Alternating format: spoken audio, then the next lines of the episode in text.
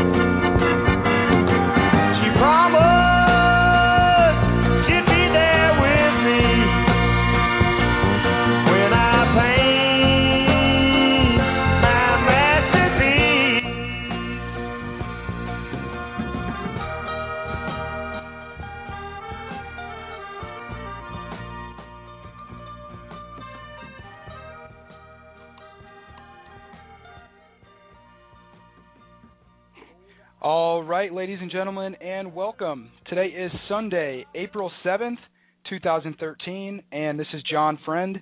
You are listening to the Realist Report on the American Nationalist Network, the home of the American Nationalist Association. And today I have a very special guest, a returning guest to the Realist Report, Mr. Bill Finck of Christogenea.org and the Mein Kampf Project. So, Bill, welcome to the show. How are you doing today? Hello, praise Christ. Fine, thank you. Great. Yeah, I'm glad we could uh, make this happen. This is sort of a you know a last minute show here we threw together, um, and this is a, a topic that I've been wanting to talk about for a while um, because it's kind of controversial and there's a lot of different opinions. Um, and obviously, Bill is pretty much an expert in this field. So, uh, the topic, just to start, is going to be the role of Christianity in the development and advancement of Western civilization, including how Christianity impacted and, in, and influenced prominent figures and political ideologies in Western history, including the founding fathers and Adolf Hitler and National Socialist Germany. Um, so, Bill, I guess to, to start out, why don't you tell us a little bit about your websites real quick, and then and then we'll go from there. Well, well, my websites seek to um, seek to correct the historical record in a lot of ways. But there's a um, that there are a lot of different opinions on this topic, mostly because few people read books and, they derive their opinions from what they learn from the Jews, from the mainstream media, from from movies that they saw, or or, or a lot of the people that read books that they read Jewish novels. They read novels published by the Jewish publishing houses, and, and they think that they know history, maybe because they read William Patterson or James Michener. That that's you know what they're reading is pap. It's garbage. They don't read original sources. They don't read classical literature. They want to comment on Hitler. They haven't even read Hitler. They want to comment on the founding fathers. They haven't read Thomas Paine or, or the letters of Benjamin Franklin. And, Right. and all of these things today, that there's no excuse for for not reading these things because a lot of them are freely available online. The, the Jews, the, the media will tell you that Benjamin Franklin was a deist. And, when you go to franklinpapers.org and read Benjamin Franklin's papers, it's obvious that he was a Christian. Right. Even though these men were Christians in a different sense, that we, we see um, that these crazy Zionist infested evangelical Christians of today, they're not Christians. Right, exactly. Yeah, and we're going to be getting into that. Uh, you know, how the founding fathers interpreted Christianity and how it really influenced a lot of the documents they wrote in in, in the Constitution, for example. Um, so basically, I, I posed three questions that I wrote in the description of this program, and, and hopefully we're going to be addressing these at length throughout this conversation. The first one is, where did Christianity go wrong? The second one is, how has Christianity been subverted and perverted to to now we you know we see mainstream organized Christianity and all it really does is serve international Zionism and and Jewish supremacy. Um, and then the final question is can we blame the problems facing our nation, our race, and ultimately our very civilization on the problems associated with Christianity? You know, can we blame Christianity for all the problems we see today? So those are the questions we're going to be trying to address. Um, and, and real quick, I wanted to give a disclaimer. Um, you know, Rodney Martin and I went over and explained the American Nationalist Association and the American Nationalist Network. We explained our position on Christianity um, and how we're really not here to promote or you know denigrate Christianity or really any other religion. Um, so I'd really encourage everybody to read that. And you know, just for the record, Bill is obviously you know a leading scholar in, in Christian identity circles. Uh, so I did want to you know make that known and, and, and you know declare that up front before we jump into this. But I think we can talk about this stuff in, a, in an objective way, um, and, I, and I think it'll be uh, very informative for people. Um, so I did want to just uh, make those statements b- before we jump in here. Um, and, and, Bill, just to get started, I have a question here I'd like to ask you and, and have you address it. Is it fair to say that despite all of the problems associated with organized Christianity, which we will be talking about throughout the show, um, is it fair to say that despite all the problems with, with Christianity, historically it did check Judaism and isolate Jews from Christian or, or non-Jewish society? Is it fair to make that statement, and how so? It's, it, it's absolutely fair to make that statement, and, and it's it's the the root of the problem is the same that I just described concerning, for instance, the founding fathers. People don't go back and read the foundational documents. Any reading of the New Testament would lead one to believe that Christ wasn't a Jew, he was an anti If the word Jew in, in recent times, the, the word, the Greek word for Judean, and, and if we understand the history of first century Judea, we understand that Judea was a Roman political district. It wasn't the name of a tribe, it wasn't the name of a race.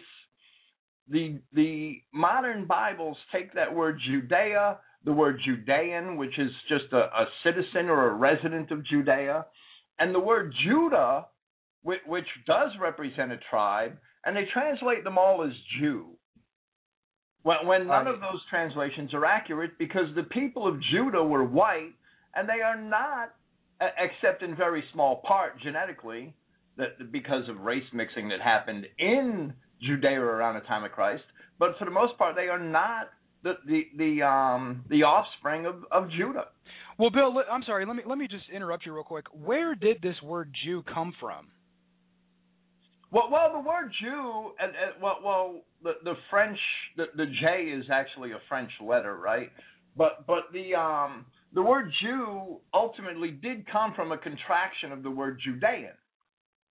But not all Judeans were Judah. Only a small portion of them were, and according to the historical literature, the New Testament and the, the works of the historian Flavius Josephus, these people in Judea in the first century, only a very small portion of them were actually of the tribe of Judah. So basically, they interpreted the word Jew to mean anybody that was in Judea, when really the, the real Judeans were were solely the people you're talking about. It didn't apply to everybody that that was living there at the time. Is that correct? Well, well, Judea, it's like America, right? If you'd have said American in 1790, you would think of a white Englishman. If you say American in 2010, it could be anything. It could be a Chinaman. It could be a, a, a Latino. It could be anything because the nation has been integrated and, and, and flooded with aliens. And, and Judea in the first century was the same way. Sure.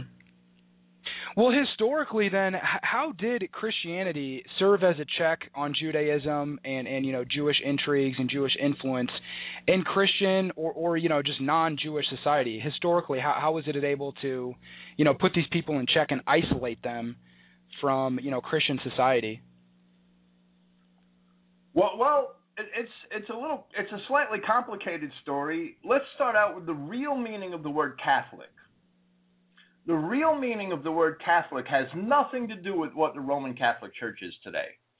the word means it, it comes from two Greek words, kata, which means down or according to, and holus, which means whole.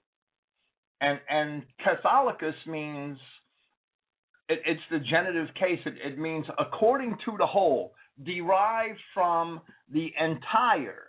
And in its original sense, it was used of the scriptures you had in, in, in the second and third centuries, you had people that were what were followers of Marcion. He's one notable example.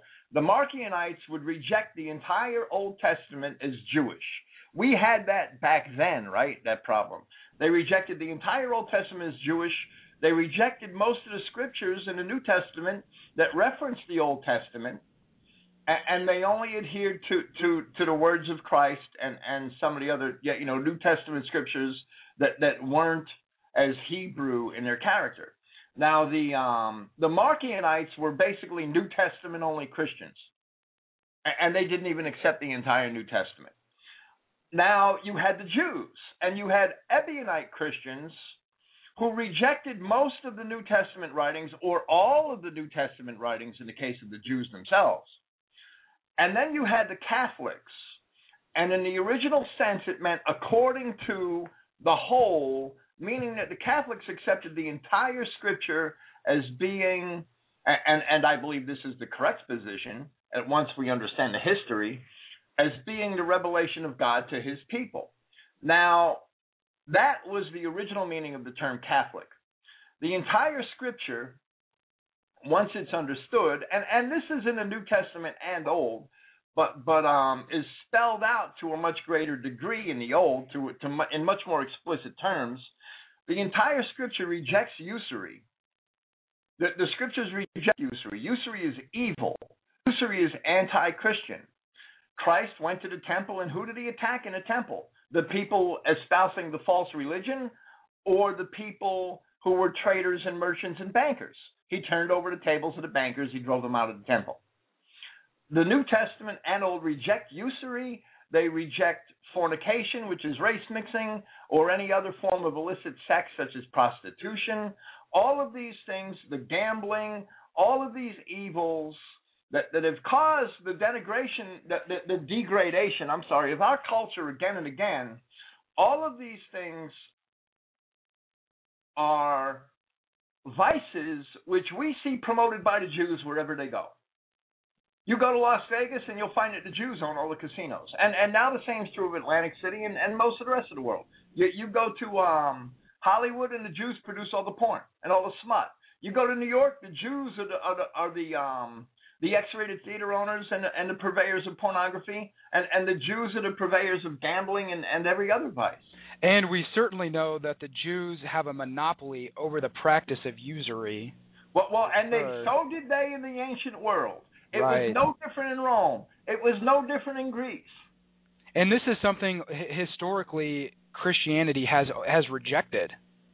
Well, well, absolutely. And and when um when Christianity became in, in the time of Constantine, Christianity was only decriminalized. It was criminal. And the Jews and, and you could read the early Christian writers such as um Minucius Felix and, and Tertullian, the great Christian apologist of the second century, these men despised the Jews. All of the early Christian writers, Irenaeus, they all despised the Jews. And these men explained that all of the persecutions of Christians by the Romans were instigated by the Jews. And, and they sure. say that explicitly. Now, when Christianity finally prevailed, and, and that's a matter of biblical prophecy, and, and anyone that heard the program that we did together on the settlement of Europe would understand what I'm referring to. When Christianity finally prevailed in the West, the Byzantine kings, the Byzantine emperors, they basically passed laws, and, and I'm talking about up to the time of Justinian. I'm talking about Theodosius I, Theodosius II, Constantinus II, and Justinian himself they passed laws which precluded that behavior from Christian society. And, and people weren't allowed to loan money at usury, and, and people, the Jews were explicitly precluded from from having Christian slaves and forcing them to practice Judaism, and, and from loaning Christians money at usury, and the Jews were explicitly excluded from holding public office. Right. Now let me ask you real quick, Bill. The, the, the, this is this what you're describing was basically institutionalized through the Byzantine Empire to where Yes, Jew, to where Jews were excluded from society. They were not, like you said, they were not able to hold slaves. They were not able to hold any uh, position of influence in the government, in the media, certainly in the educational system. So they were basically isolated and excluded from Christian society. Now, wh- what what what time frame are we talking here? This is the um the, the fourth and early fifth. That, that this is the, the the fourth, the fifth, and the early sixth centuries A.D. Okay, so this is you know shortly after the the fall of the Roman Empire and and you know the rise of the Byzantine Empire. Do I have that right? Well, well, yes. At the same time this was happening in the east, it, it Rome in the west was falling apart. Right, exactly. Now the Roman Empire they they did not implement these sort of uh, policies that the Byzantines did, did they? No, they didn't. Rome, Rome itself. Well, well, Byzantine. You know, Byzantium is the Roman Empire was divided in two. Right, the Eastern Uh, Roman uh, Empire versus the Western Roman Empire, correct? Yes, and, and several of the emperors between the time of Constantine and, and Justinian attempted to consolidate it again, and those attempts failed. When Rome in the West fell apart, Justinian actually, under his great general Belisarius, had, had re subdued or, or reconquered the, the Vandals in northern Africa and, and most of it, most of what we know today is Italy and Spain and, and regained them back and, and they were under the the, the um, Byzantine emperor for quite some time. Now the the um, Western Rome the, there was a struggle in Rome. Rome had already by the time Christianity was accepted which was under the time of, of Constantine the Great, the the um the center and the capital of the empire had already folk switched its its seat to Constantinople for the most part, to Byzantium. Now, Rome in the West was in a state of decay, and and and the decadence in Rome was incredible in, in the last centuries of its existence. It was ripe for being conquered, and and that's its own decadence is what led the um the, the Goths to be able to conquer it so easily. Well, let me ask you this real quick, Bill. The, the, the decadence in the Roman Empire during this time frame was this a result of, of these Jewish corruptors and infiltrators and subverters, largely? Well, well, to a great degree. I mean, usurers in, in, in the centuries leading up to even to the time of Christ. If we read the historical works of Livy, the great Roman historian who wrote in in the um, first century BC, I believe. Well, well, th- there was a great amount of um, usury, and the people of Rome were always crying about the usury. If we read the works of Tacitus and, and the works of Paul of Tarsus, right in his epistle to the Romans, in the first chapter, and this is all verifiable in the pages of the Roman chronicler Tacitus, there was a great degree of sexual degeneracy in Rome in the first century. From the first century. Now, in the third century, the the Romans, um, I believe it was under the Emperor Caracalla, who who basically took all of the former slaves that had been freed o- over time and elevated them to the position of citizen. And, and once that was done, a lot of those slaves were, were not they they were not really white. They were Arabs. They were Jews who had been brought back to Italy. And, and after the conquest of Judea, they were Edomite Jews. They were anti-Christian Jews. They weren't Judah. Jews and Judah should never be confused. That's the first big mistake that all Christians make. Well, th- these people were um, that they were elevated to the position of citizens, and and that to me, and, and that's according to the prophecy in Daniel, but that's west. Right. And another hundred years later, there was a Gothic king sitting on on, on the um, the emperor in, in Rome. Not even a hundred years later. So, so when we look at Rome, that they certainly didn't have, you know, the, the the protections, you know, built into the system like like the Byzantine Empire did, correct? Well, well, no, be- because they hadn't adopted Christianity, and and the Byzantine Empire did, and that was a great insulator between the white European world and the Jews. And, and even back then, and, and, and I'd like to get into this in a few minutes, did the Jews consolidate the non white races and use them in their attacks against Christian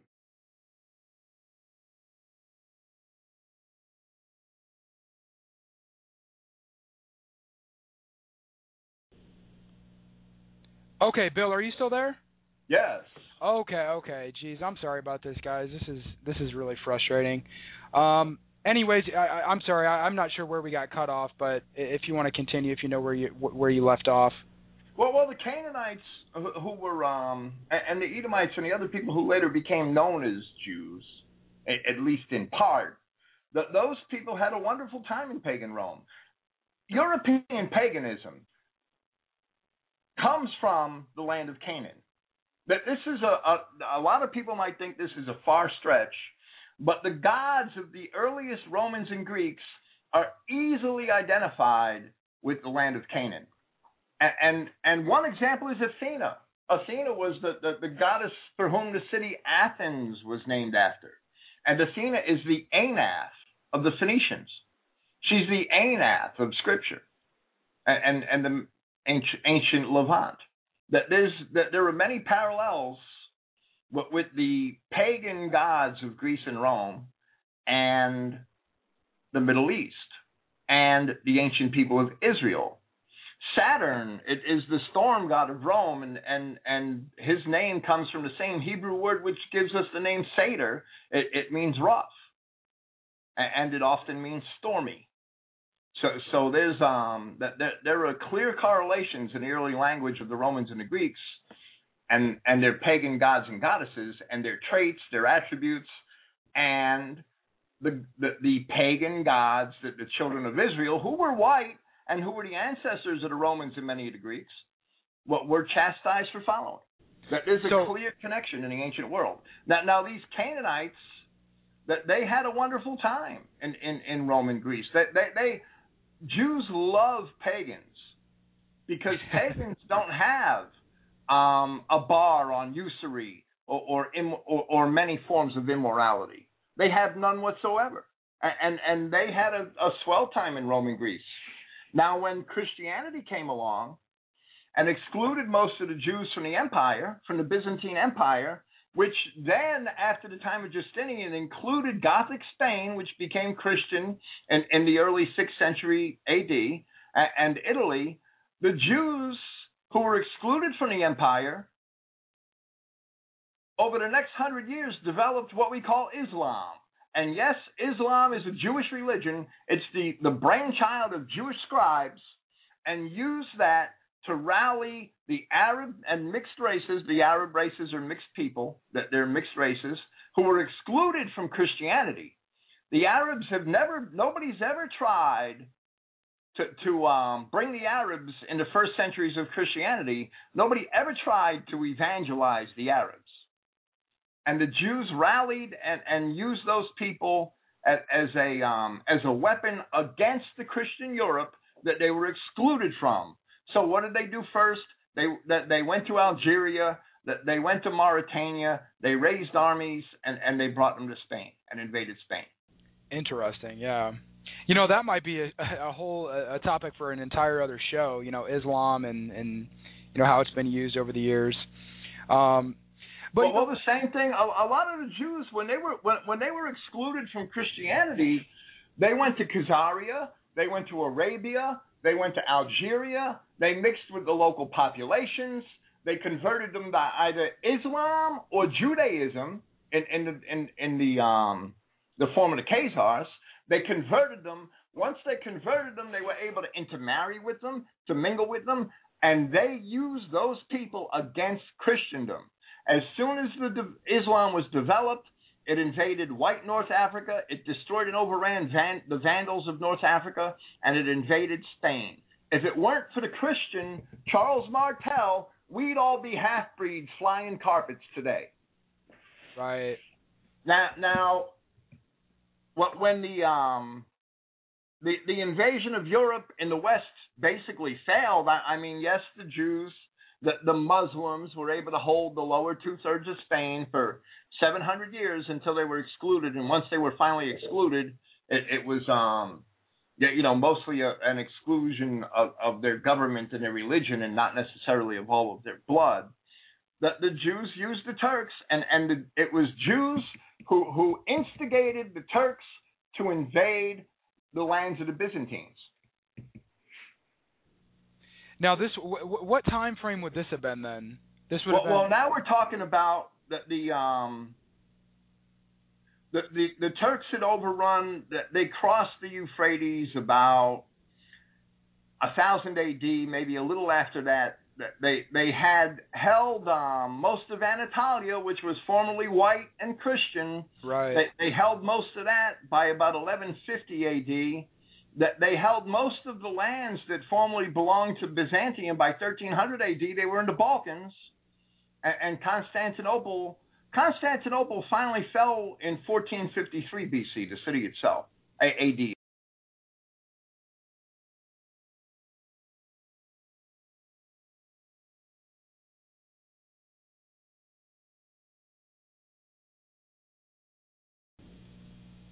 Okay. Okay, I think we're live now again. I'm not guys, I'm really sorry about this. If this happens again, Bill, I'm just going to hang up and I'm going to call in with my cell phone. Um this is this is absolutely ridiculous. I don't know what's going on here with Skype. Um so anyways, I guess we'll just continue here. Again, I apologize for this everybody.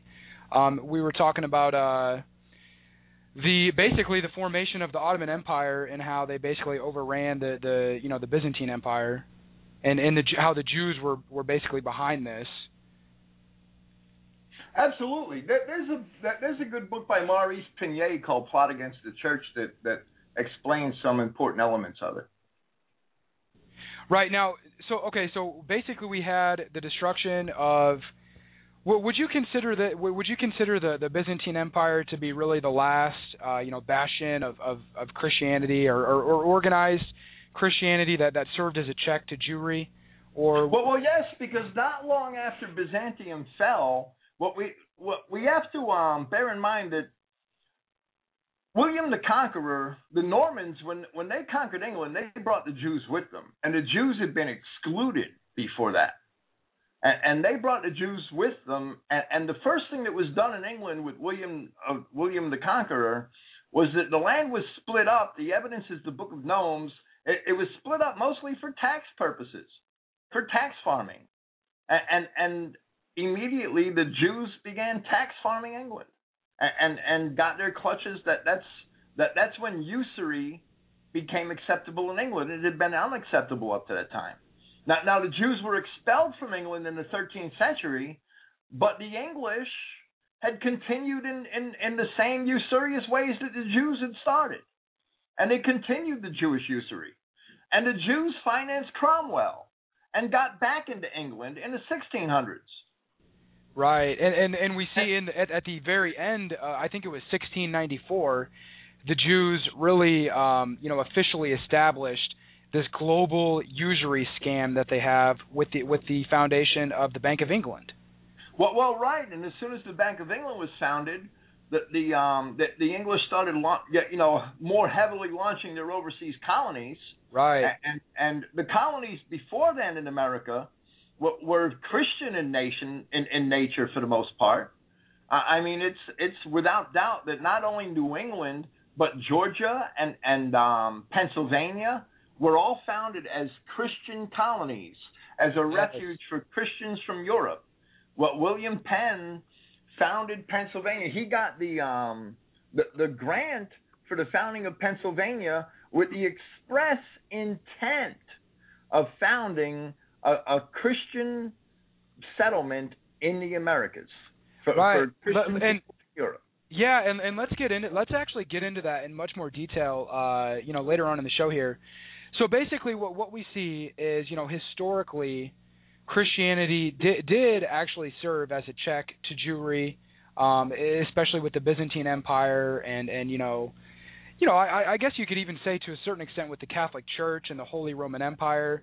Um, and and you know, if you look back, you know, I guess historically in Europe, many Christians viewed the Jew as the murderer of Jesus Christ, and that that they were always suspect of the Jew, and they really viewed him as some sort of alien race um, that was obviously in, engaging in corrupt business practices, including usury, which, as you already said, was, totally anti-Christian, and really it's a totally illegitimate, um, you know, business practice. So, I mean, historically, we see, you know, Christians and, and non-Jews as viewing the Jew as a, a separate race, a separate religion, a separate people, um, and really as, as the force behind the murder of Jesus Christ and you know behind this practice of usury. Is that correct? Do you think? Well, well, right. As late as I, believe it's the 14th century. It, it may have been the 13th. I think it was the 14th century. Saint Thomas Aquinas wrote a letter to Margaret, the Duchess of Flanders, and in that letter he said, "The Jews may not licitly keep those things which they have extorted from others through usury." Right. That was the Catholic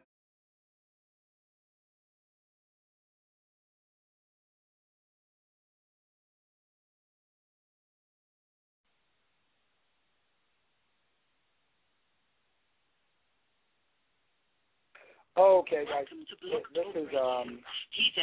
This is getting a bit ridiculous here. Let me see if I can uh, get Bill on the line here. One second. I'm I'm on my cell phone now. Um, let me see. I'm sorry, but I did not hear you press at least four digits of your PIN number.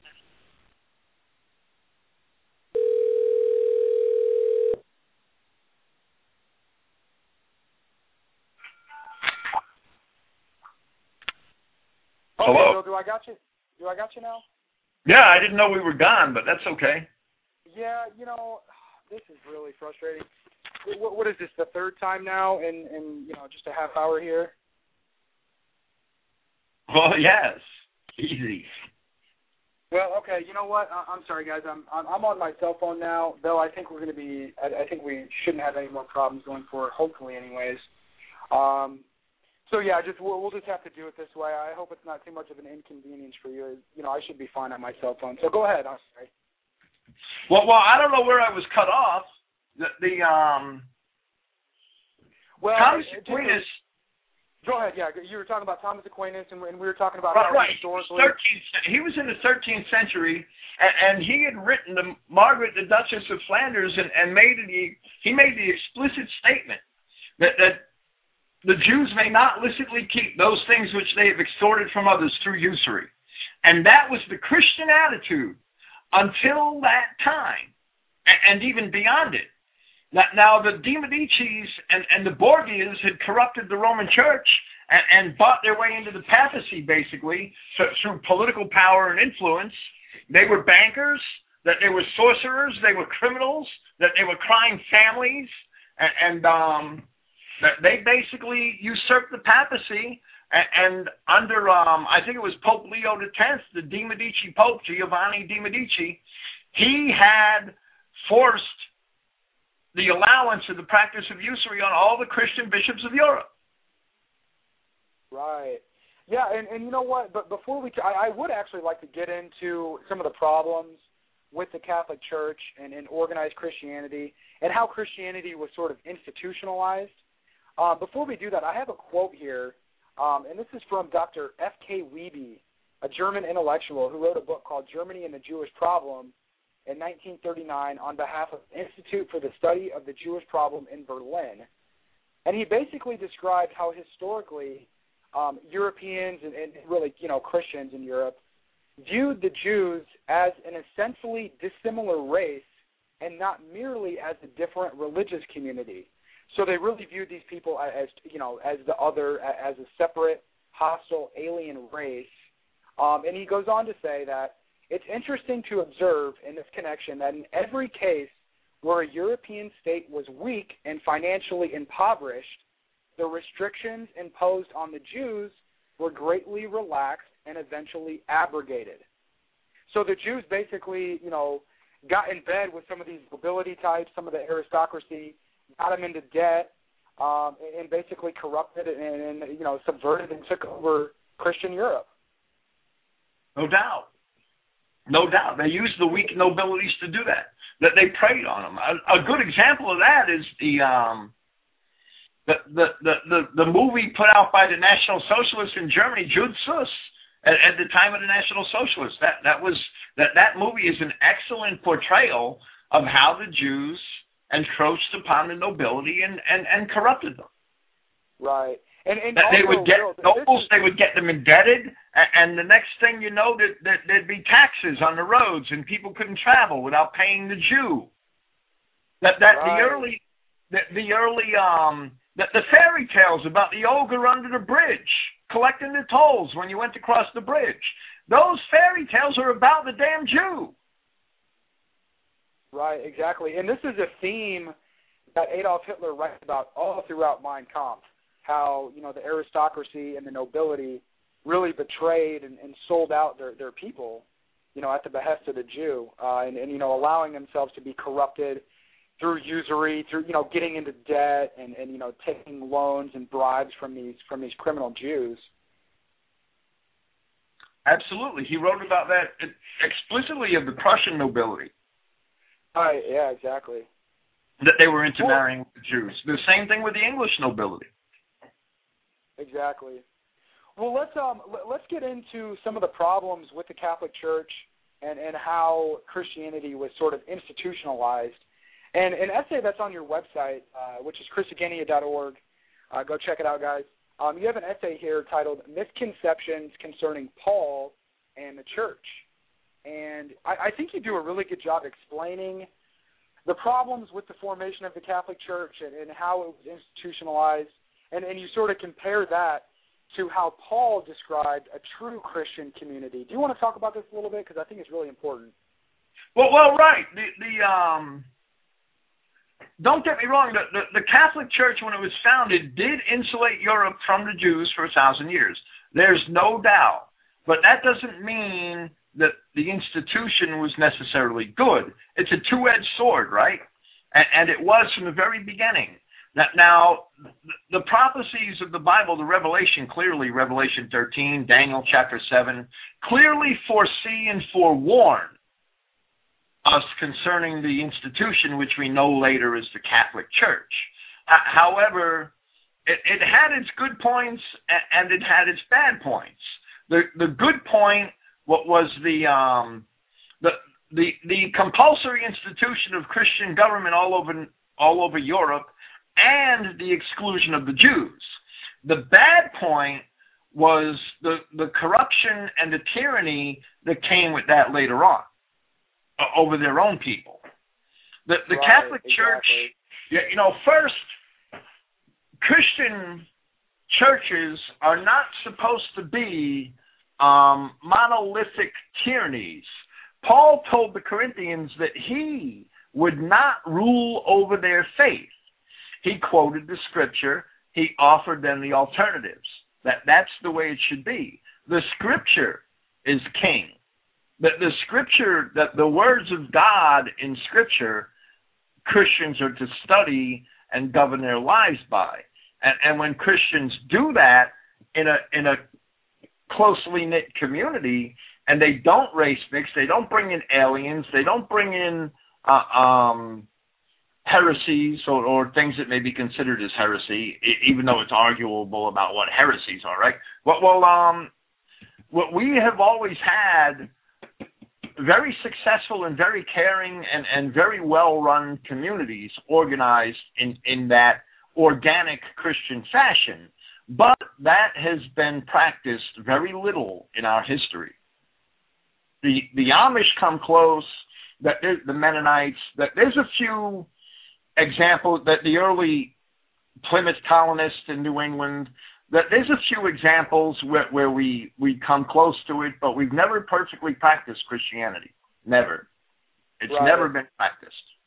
Well, the Now- Christianity, the Christianity that, that, that you describe in this essay that, that Paul talked about was really a, a sort of a lifestyle. It wasn't this ritualized, um, you know, official Christianity that Well, we well that was- is a lifestyle. It, when you were a Right. Greek, if you were a Stoic or a Gnostic or an Epicurean, people could just look at you and your actions and what you believe and know what you were because you lived your religion. Th- This today we're fooled by the today we're all we all worship the pop culture of the Jew. That's what we practice except for if we're Christians, except for one hour a week when we go to church, and then we worship the Zionism of the Jew. Today, today, our our entire society is absolutely corrupted today. and and really that so what and what you say in this essay is really that is that's not how real Christianity was ever supposed to be practiced, and certainly not institutionalized. No, no, if you're a Christian, you, you you live your entire life as a Christian. You you you you abstain from from unclean things every day, every waking minute of your day. You you only show concern for your Christian brethren every waking minute of your day. You you you, you know you live to build your community and and to edify your kin every waking minute of your day. You don't engage in Jewish amusements. You don't engage in in, in the vices and distractions of, of the world, and, and you do that every single day. Christianity is a lifestyle. In the ancient world, religion was a lifestyle. Men took their profession seriously and abode by them. Today, men profess one thing or another, and they go engage in Jewish pop culture Right. and they watch And I think- television and and and and fornicate and and do everything else the Jews want them to do. Right, and and I think if you look at some of the great uh, you know figures in Western history, including Adolf Hitler, uh, you know many of the founding fathers, they were the type of Christian you just described. They they lived the Christian lifestyle. They didn't just merely you know profess it and and you know go to church and ask for forgiveness. They lived you know in in this spirit, and I think that's important to understand and recognize. Well, well, they absolutely didn't. that's why most of their ancestors came here. You know, I, I started to say before that some of the colonies in the United States, the, the English colonies, were, were found after the founding of the Bank of England and the restoration of Charles II. You, you know, the Carolinas were given to some of his supporters as a gift, and they were operated as commercial enterprises. The Virginia colony was operated as a commercial enterprise at the first, but they, they, they were all populated by Christians where they weren't populated by Negroes. And most of the colonies here were founded as Christian colonies, so as Christian settlements, so that Christians who fled the, the heresies of Europe could live here as Christians and conduct Christian lifestyles and build Christian communities. right. And and and most of our founding fathers descended from those people who founded those Christian communities and were raised up in that. John Adams. John Adams was um he, he was studied for the for, for the clergy, and he decided to become a lawyer. Now, Well, now at that time, lawyer was a more, much more noble profession than it is now.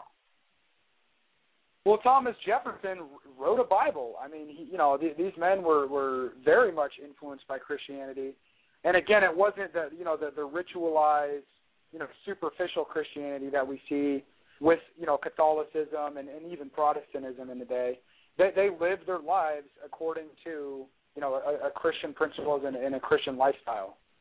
Well, well, right. And, and James Madison was another one trained for the clergy, decided to become a lawyer, and, for that reason, I, believe it was providential that both him and John Adams had been lawyers instead of clergy, because they both had rather great roles to, to fill in, in the forming of our first government. Thomas Jefferson was a Christian. The the um the, the Jews love to say that Franklin was a deist. That's a lie. Benjamin Franklin was a Christian. It can be established from his own writing.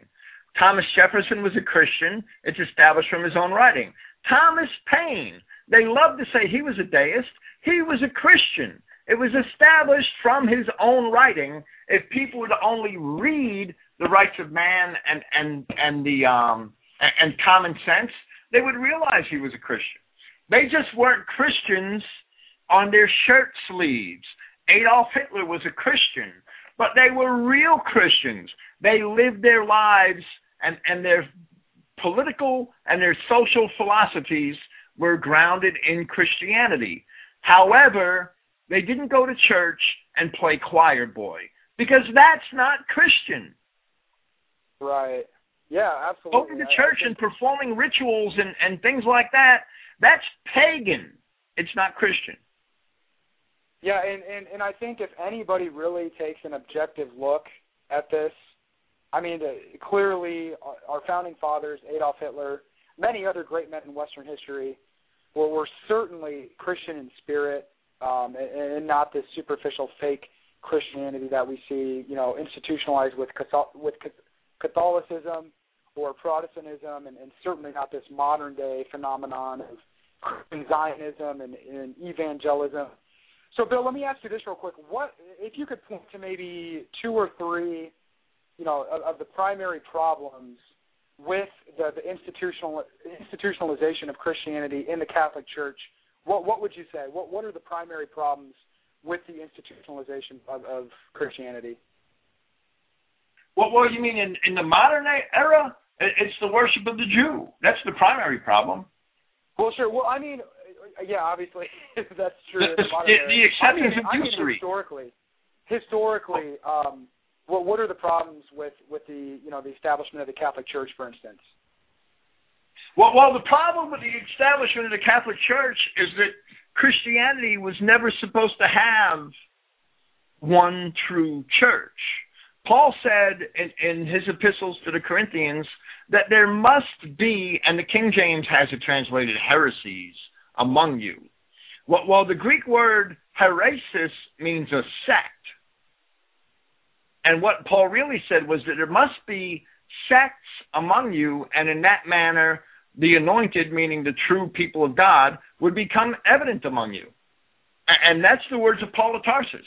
So, so how could what authority does a um, does an institution of man have to, to usurp the, the first Christian apostles? And, and that's what they've done. That they've used some some false. It, it's that they used the the Roman ecclesi the, the Roman clergy had had used Christianity to build a new Roman empire is, is what they did and to legitimize it. And, and that Well, was yeah. wrong. It was never supposed to be that way. Yeah, that's that's a, that's something that I've come to realize is that really, you know, the Roman Empire, well, really just the formation of, of the Catholic Church and this institutionalization of, of of Christianity was really more political than, than spiritual or religious or anything like that. It, it was basically a means to project political power, and you, you know what I mean. I, would that be a fair characterization? Well, well, absolutely. The, the um, yeah, you know, none of the Christian bishops would recognize the authority of the Bishop of Rome. That there were actually several bishops in the third and fourth centuries who had chastised the bishops of Rome. Not until the time of Justinian, and and it's written right into Justinian's novels. I forget exactly which one it is, but it's on Christogenea.org. It's on my website. It, it might be 125 or number 130. It's up there somewhere. Right in Justinian's novels, Justinian recodified Roman law, and and he had several volumes of Roman law recodified, and it's called the Justinian Code, and that became the basis for European law until the time of Napoleon, who also recodified Roman law into his own code. Well, the novels are that volume of Justinian's laws which are new. That's why they're called the novels. And in that volume of Justinian's laws, there's the explicit um, law that the Bishop of Rome would have ecclesiastical authority over all of the other Christian bishops. That was when the Catholic Church as we know it was created with Justinian Right. circa 530, 540 B- AD in there. and that That's when the Catholic Church be- was created. Yeah, and that seems to me to be the point where it was really used, at, you know, at, at, at, you know, in a political sense, to where. Well, well right, absolutely. Now, Yeah, a lot of that yeah. political power wasn't really consolidated until the time of Gregory I, Gregory the Great, he's called, in the seventh century. If you read Bede, that the ecclesia, that the, the, the English clergyman is what he is. He's a Saxon. He, he's an Anglo-Saxon. He's not a Briton, and he's writing in England in the eighth century, and he gives us a lot of insight into the Saxon invasions of of uh, of Britain and and all of that, which happened a couple of hundred years before him. But in the time of Bede, the church as an institution is still very beneficent. And Bede even describes how the, the Christian bishops were having a lot of the scriptures from Greek and, and Latin, were, were having them translated into the vernacular of the peoples of, of, of the Britons and, and the Angles and, and the Saxons, right? Well, well, Bede describes that, and only 500 years later, in the, in, in the 13th century, and, and perhaps as early as the 12th, the Roman Church is actually um, persecuting people who translated the scriptures into the common tongues of, of the people of Europe. They were persecuting them because the things that the Catholic Church was was teaching already by that time were contrary to the words of Christ and the words of the of the of the apostles.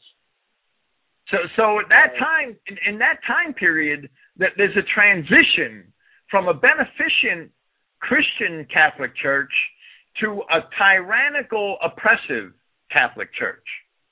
Now, now I'm not Exactly. really a scholar of the Middle Ages, so I haven't put my thumb on it as to why that transition happened, but it did.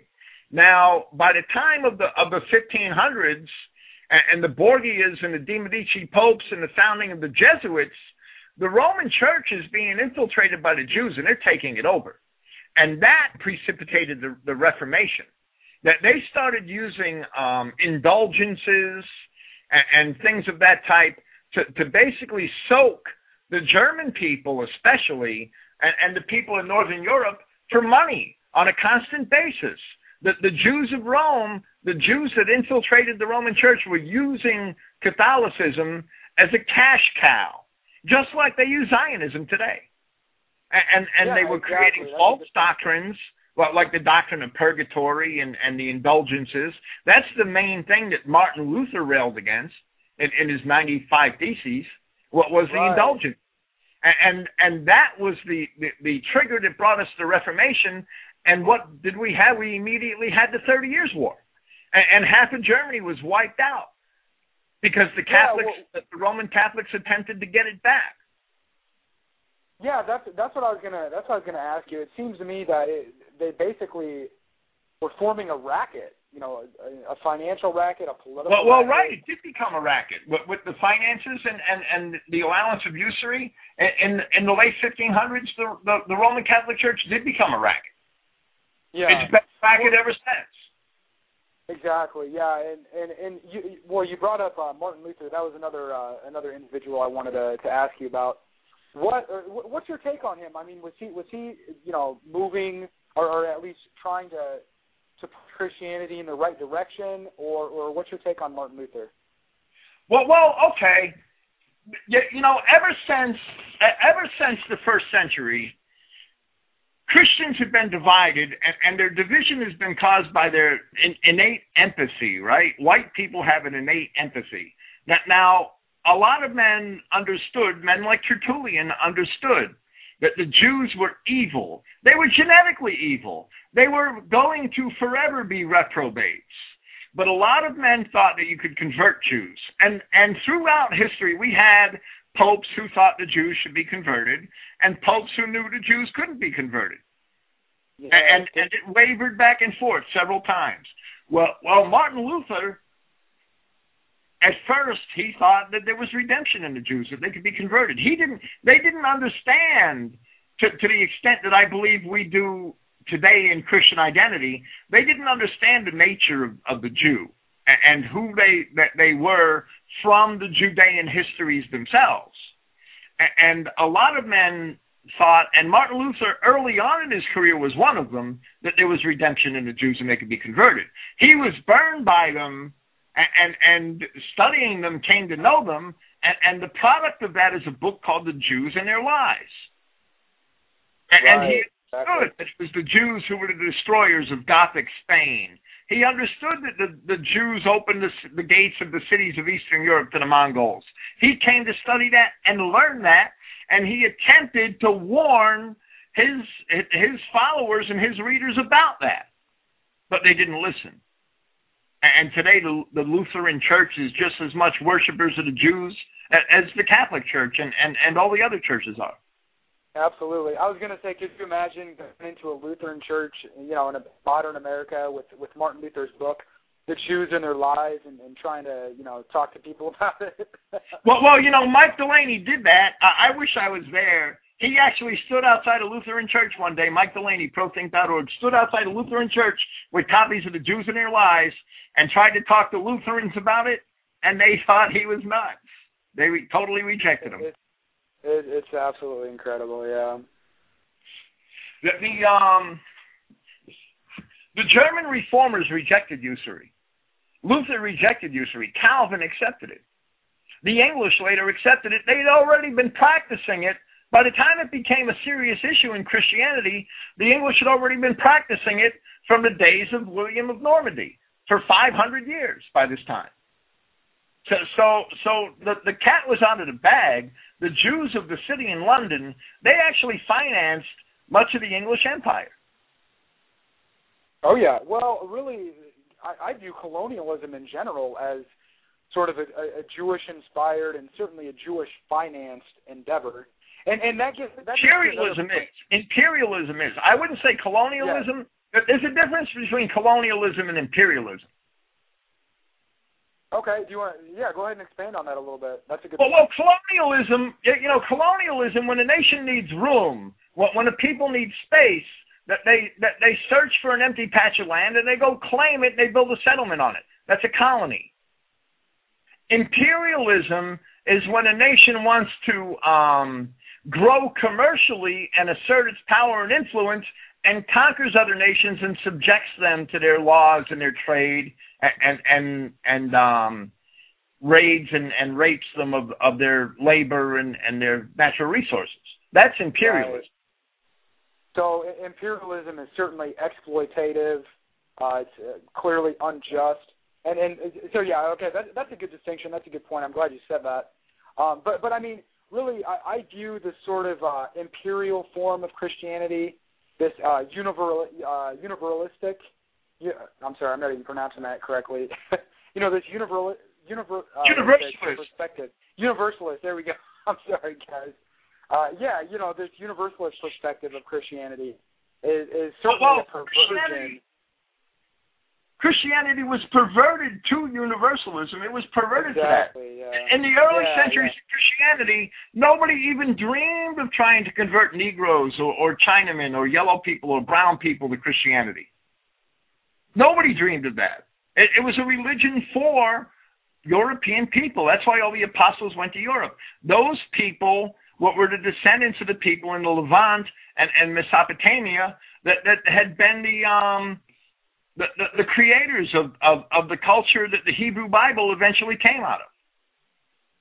Well, right, and and if you look at uh, you know ancient Christian artwork and whatnot, you, you know, Christians are not depicted as, as blacks or Asians. You know, they're they're white people. You know, I mean, it, it just seems so clear to me that this. Uh, well, you know, always, and, and this the, this. The, the um, Catholic Universalism, which all the Protestant sects later followed, Catholic Universalism it is the a mechanism by which the Catholics could could be imperialistic. It's imperialism. Right. It's religious imperialism. Yeah, exactly. And and so when do you see this transformation taking place? What like what, what time frame? Well, well, at the same time, basically the 14 and 1500s, that that that the um the Jesuits and the crime fam- the Jewish converso crime families had infiltrated the Roman papacy and and, and had created it. That that's when imperialistic Catholicism was created. Right, and I believe I, I'm not sure. Maybe you could uh, clarify this. But I believe the Rothschild banking empire actually took over the finances of the Catholic Church in, in, in I want to say the early 1800s. Is that right? Yes, the, the Rothschilds are the, are the Roman Church's bankers. Yes. Right. So I mean, yeah, clearly they were in bed with the Jews, and uh, you know it's been downhill ever since. And, and they still are. That's why they're rife with homosexuals and pedophilia. Even though, in all fairness, the homosexual problem in the Roman Church is an age old problem. Erasmus was writing about it in the 14th century. Right. Now, d- does this have anything to do with, you know, Christians being, or well, you know, priests and, and people that are trying to get involved with the with the Catholic Church? They couldn't take wives and what? Do you think that's the problem? Or Oh, well, right. It's totally contrary to Scripture. It's at 180 degrees contrary to, to all of the advice of Paul in his letters to Timothy. And, and Timothy was one of the first Christian bishops, right? It, it's 100% contrary to everything Paul said about the managing of a Christian community, what, where. Paul said that bishops must be the husband of one wife, raising faithful children, because if a man could not manage his own house and, and raise up his own family in, in the correct manner, then how can you expect him to manage an, an assembly of the people of God? You can't. Yeah, and you know that's that's funny that you say that because when I was a kid, I mean, I grew up in a in a Catholic, you know, Catholic household, and and you know, I went to church and whatnot. And I remember as a just as a young kid thinking that like why why can't why can't the priest marry? I always thought that was just so weird and so strange and and just kind of backwards. Well, well, right, and I'm not sure. Uh, like I said, I'm not really a scholar of the Middle Ages, but I'm I'm not sure exactly when it happened. But that was probably the first major problem with the Roman Church when they when, I think it may have happened as early as Gregory in the seventh century. But but um that that's the first major problem. If, if you have a um well well first let's let me qualify the fact that there should no should be no such thing as a Christian priest, right? Let me qualify that. In the real Christian church, there's no such thing as a Christian priest. Aside from that, when you have an institution that's going to govern communities as the Catholic Church did all throughout Europe, and you prohibit men who, who join that institution from marrying, all you're going to end up with are perverts. It's given. It, it's a given. It's guaranteed Yeah, that you're going to no end up about it. There's no doubt with about an yeah. institution of men who didn't want to marry in the first place. Right. Well, again, I mean, no- as a, I mean, you know, as I said, as a kid, I remember just thinking that was just so weird, and you know, I, I, I was always, I always questioned that for some reason. I just thought it was so weird, and and yeah, clearly it does cause problems, which I think has a big part to do with, uh, you know, the the homosexuality problem, the pedophilia problem. Um, Well, well, the, the, the, Yeah. early on, early on, the Roman Church became a magnet for deviance. right. Exactly. There, there, there's no Um, doubt. Well, really, I I mean, when we're looking at uh, you know Christian history, uh, uh, well, the Catholic Church, I guess, and, and specifically, and you take a look at Vatican II, which was a council that that basically totally changed the, the officially the Catholic Church, and, and it was led and instigated by Jewish converts to Christianity. Do you have any comments? Do you have any comments on Well, Vatican well, II? you know, to me, to me, the Catholic Church had already long been corrupted. Yeah, you know, Sure, Vatican. I, I agree with you. Yeah, I do agree with you there. Vatican II is is you know basically the the perversion and total undermining of the institution. There's no doubt, but it had already long been corrupted. Right, and I'm looking at an article here, guys, on the Jewish Daily Forward, and it's amazing because the Jews actually just openly brag about how Jewish-born clerics, you know, basically totally subverted the Catholic Church. And the title here of, of this article, you can just do a Google search for this: "Converts Who Changed the Church." Jewish-born clerics helped push Vatican II reforms. Well, And it was the this 1960s. They they usurped all of the West. 1960s. Right, exactly. Know, when they when- when they were able to get the United States and, and England to destroy Christian Germany and allow it the flower of their own youth at the same time. But when they when the Jews were able to manipulate us into that, they were able to rule over us, and and they have ever since. There's no doubt. Yes. Well, let me let me read you just a brief excerpt here, and then I'll get your comments here. Um, it says here that, that Vatican II basically confirmed that Christ, his mother, and the apostles were Jews, and that the church had its origin in the Old Testament. It denied that the Jews may be held collectively responsible for Jesus Christ's death, and decried all forms of hatred, including anti-Semitism. Um, it goes on to say this was in May 1965, by the way, guys, and it, and it says here it goes on to place the you know this fake Jewish Holocaust as sort of like a central aspect of, of this of this Vatican II Council. Um, and, and you know it talks about how anti-Semitism is wrong, and the Jews have been persecuted and, and suffered so much throughout history, and they need to be elevated even above Christians. I mean, guys, this was like the final nail in the coffin as far as organized Christianity is concerned. And again, Vatican II was led and organized by Jews that quote unquote converted to Christianity. A Jew can never be a Christian. Either by No, their, absolutely by their genetics. I mean, and see that's al- uh, Bill. You, you talked about this earlier. That's always been a huge problem with organized Christianity. The emphasis on rather than excluding the Jew, they want to try to convert the Jew, and that will never happen. The Jew will always be a, a you know an infiltrator, a subverter. Um, they, they they just don't have what it takes to be a Christian in in their very spirit. I would say. Well, well, if Christ himself couldn't convert the Jews, and he clearly expressed that he did not want to convert the Jews, if Christ himself couldn't convert them, what makes men think that they could do better? And that's been a problem all throughout our history, is that certain men have always thought that they could do better than Christ. Yeah, and this is something that Hitler actually wrote about in Mein Kampf. And I'm going to read a quote here real quick. This is from page 212 of Mein Kampf, of, of, of the edition that I have, which is the official Nazi English translation of Mein Kampf. And he says here, the Jew is of this world only, and his mentality is as foreign to the true spirit of Christianity as his character was foreign to the great founder of the new creed 2,000 years ago. And, and we could see that same. Well, we could see. that- I'm sorry. We could see that same um, basic precept illustrated in the first epistle of John in, in chapter four. Absolutely. Well, and also, didn't didn't Paul say that the Jew is contrary to all men, Contrary to all men. especially Christian men? I mean, obviously. And see, that's the thing. That's always been a problem, guys. We we can't convert these people. They're never going to be on our side. It's just the way it is, and we gotta we gotta recognize that.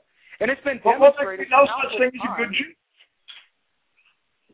Christ right. himself used the fig tree. Christ himself used the parable of the fig tree to represent Jerusalem and said that there would be no more good fruit on it from forever. Yeah, and that's true. because the people had become corrupt. The people were no longer Judah; they were a, that they were a bastardized mix of Edomites and Canaanites with the original people of Judah who were white. right. And and, and I could Well- prove in the Bible that they were white.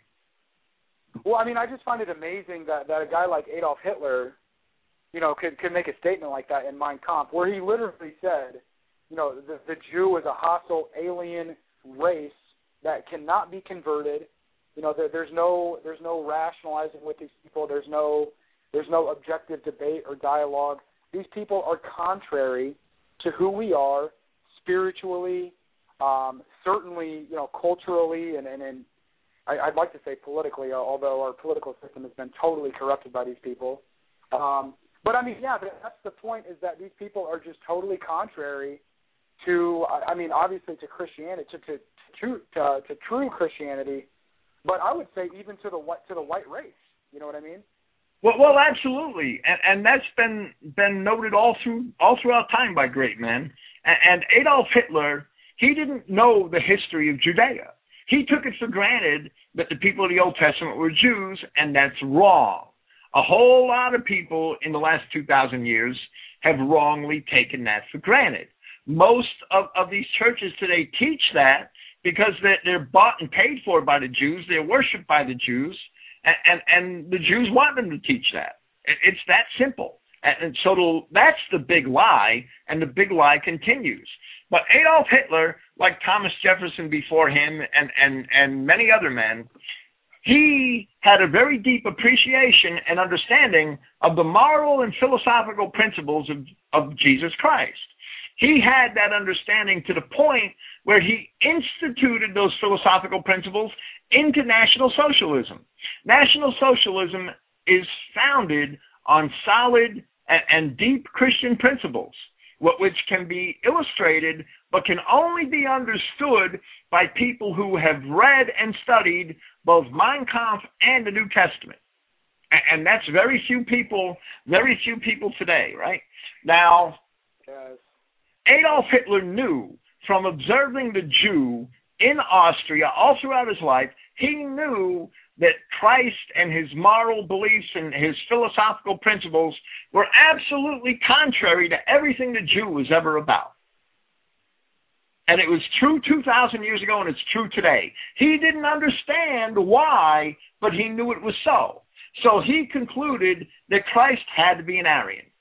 He didn't know how. He he he made a few guesses about the Gauls and the Galileans and things like that. He didn't know how, but it's true. Christ was an Aryan. Christ was an Aryan because the original people of the tribe of Judah were Aryans. They were infiltrated by the Jews and taken over 150 years before the crucifixion. This is fully evident in the histories of Flavius Josephus. It's fully evident in, in the prophet Ezekiel. It's fully evident in the epistles of Paul. But you have to study those things in order to see them, and you have to study them in concert with ancient history. Right. Yeah, that, that that's a good point. And and you know what? Let, let me fin- let me read this quote here from Mein Kampf because I mean it's just it's just so insightful and and really just confirms everything we've been saying. And I said, you know, I'll, I'll just reread what I read or what I read previously. He says, "The Jew is of this world only, and his mentality is as foreign to the true spirit of Christianity as his character was foreign to the great founder of the new creed 2,000 years ago. Founder of Christianity made no secret of his estimation of the Jewish people. When he found it necessary, he drove those enemies of the human race out of the temple because then, as always, they used religion as a means of advancing their commercial interests. At that time, Christ was nailed to the cross for his attitude toward the Jews, whereas our modern Christians enter into party politics. And when elections are, are being held, they debase themselves to beg for Jewish votes. They even enter into political intrigues with the atheistic Jewish parties against the interests of their very own Christian nation. Now, guys, I don't know how anybody else could say that Adolf Hitler was not at least inspired by Christianity. You know, I mean, just just take a look at that quote. He nailed it. He absolutely nailed it. And and how he described modern Christianity, we see that demonstrated on a daily basis with Christian Zionism, Pat Robertson, and all these other clowns that basically worship the Jews. Well, well, they've been bought and paid for by the Jews. Those TV stations are owned by the Jews. That that the Jews financed them. The the Jews financed Scofield. The Jews financed Bullinger. That's how they wrote You their know, Bibles. That's that that's why their Bibles are still on store shelves today. That's exactly the next point I wanted to bring up with you is th- this this modern phenomenon of, of Christian Zionism, and base, which basically amounts to blind, unlimited, total support for international Zionism, for for this criminal, illegitimate, terrorist state of Israel, um, and, and really Jewish supremacy in general. Wh- wh- Why don't you let's get into this a little bit? What do you know about uh, you know Christian Zionism and the Scofield Bible, and you know this total perversion and and distortion of, of, of Christianity? Well, well, Scofield was was financed by Samuel Untermyer. Samuel Untermyer, the same Jew that declared war on National Socialist Germany in 1933, but when Hitler came to power, he was financed by Samuel Untermyer, the Lotos Club in New York City. Imagine that, guys. The same guy who declared war on behalf of world Jewry, you know, declared war on Adolf Hitler and, and, and National Socialist Germany, somehow, you know, financed, you know, Scofield to to to produce this Bible that that's justified Christian Zionism and, and blind worship of the Jews. Imagine that. Absolutely. Now, there's another Bible, the, the Bullinger Bible, and and James Bullinger, he was a close friend of Theodore Herzl. He was in bed with the Jews, and his notes, for the most part, the notes of the Bullinger Bible come directly from the notes of the Masoretic rabbis. So, so we have the Scofield Bible, which is the leading um, and most popular Zionist Bible, and we have the Bullinger Bible. And, and whether you use one or the other, you're going to end up worshiping the damn Jews because those notes are, are organized in a manner that make Jews God's chosen people, and they're not because the Bible is missing. The Bible is missing between the birth of Christ and, and, and the last books of Scripture in the Old Testament the Bible is missing about 450 years. And that 450 years, if you asked 99% of these um, mainstream Judeo preachers about those 450 years, you'll draw a complete blank. They have not a clue what happened in Judea between the time of Ezra and Nehemiah and the time of the Gospels. 450 missing years. If you don't understand what happened in those 450 years, you don't understand the division, the reasons for the division in the New Testament. Why the, the apostles avoided Judea for fear of the Jews, as John says in John chapter 7. Now, this kind of gets into the, the problems with the, the, the translations and the interpretations of you know of the Gospels of the Old Testament. Um, is that basically what you're referring to? Well, well, it's the translations and the interpret. If you don't understand the history, every translation to a certain degree is interpretation. And if you don't understand the history, the background, the culture of the time, you're not going to do a good interpretation. Yeah, exactly. Now, now you, go ahead. Go ahead. The, the Bibles that we have have been translated through the lens of Universalist church doctrine ever since the King James. Because that's the only lens that the translators had. Because they didn't understand history and archaeology. Yeah, and, and I know you've done programs which I, I, I found very, uh, you know, very insightful and, and profound, where you basically described how, how real Christianity – is nationalism, and and yeah. you know you look at you look at um, national socialism, and I it's clear to me that that it's very Christian. It's certainly not. Um, you know, some people want to portray Hitler and the National Socialists as you know anti-Christians. You know, they wanted to get rid of Christianity, and I mean, I've I've been studying this stuff for for you know pretty heavily for the past year or so, and I just can't find any evidence to support that. I mean, you read a book like Mein Kampf, you know, Hitler's uh, Christian principles are throughout the entire book. You look at his policies, his speeches. Um, you know, he held Christianity in, in high regard as far as um, being a stabilizing force and, and a force for uh, a sense of morals and ethics in society, and kind of a guiding a guiding force for society in the nation. Um, he certainly wasn't, you know, and, and I don't think there's any evidence to, to anybody really in National Socialist Germany was was hell bent on destroying Christianity and, and, and even the church. Well, well, no, no doubt. You know, real Christianity, real, real Christianity and racism are not mutually exclusive. They're absolutely inclusive. John Adams was a Christian. He was he, he was clearly a Christian. There can be many many citations from his writings which demonstrate that he was a Christian, and he was 100% pro Anglo American and wanted to drive the French out of North America. Benjamin so, Franklin Benjamin Franklin was a Christian. There are many from his letters there are many citations which can be pointed to that that that proved that he what was a Christian, that that proved that he was um very amenable to Christian education. He made the statement explicitly, and, and I'm going to quote it. That this is from a letter of Benjamin Franklin in his proposals relating to the education of youth in Pennsylvania. Benjamin Franklin said, History will also afford frequent opportunities of showing the necessity of a public religion from its usefulness to the public the advantage of a religious character among private persons, the mischiefs of superstition, etc., and the excellency of the Christian religion above all others, ancient or modern. and and that in, the entire text of that paper is available at the library. I found it at the University of Pennsylvania. That's where I got my copy. Now, he he repeatedly and, and sincerely referred to God as providence, and, and that was at that time the commonly educated man's way of doing that in, in the age of the Enlightenment. But he, he also stressed time and time again the necessity for morals and Christian morals, the necessity for education and Christian education. And he actually despised and wrote about it explicitly in his papers. The non white races wanted them excluded from American society. He was so racist that he only considered the English and the Saxons of Germany to be white. He said that all the other swarthy Europeans should be excluded.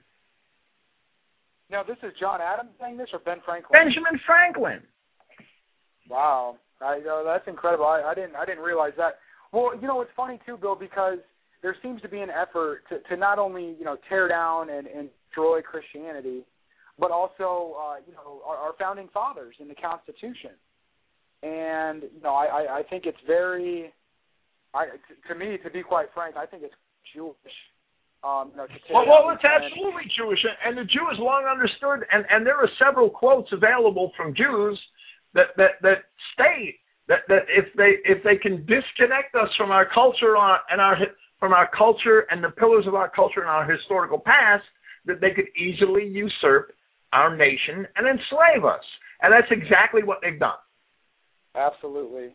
Well, I mean, you know, we we see it with the uh, you know in the alternative media with the theories of Hitler being a Jew or or you know Hitler being some secret Rothschild British agent or, or whatever the case is. We see the same thing with our founding fathers. You know, people claim our founding fathers were part of the Illuminati, and you know they were really trying to. You know what? What I mean, you could go online and find all sorts of information like this, and it's just it, it's totally bunk when you really actually get into what these men were saying, what these men were writing. Um, you know their, their their intellectual and their philosophical framework they were operating under. It's clearly Christian. There's no doubt.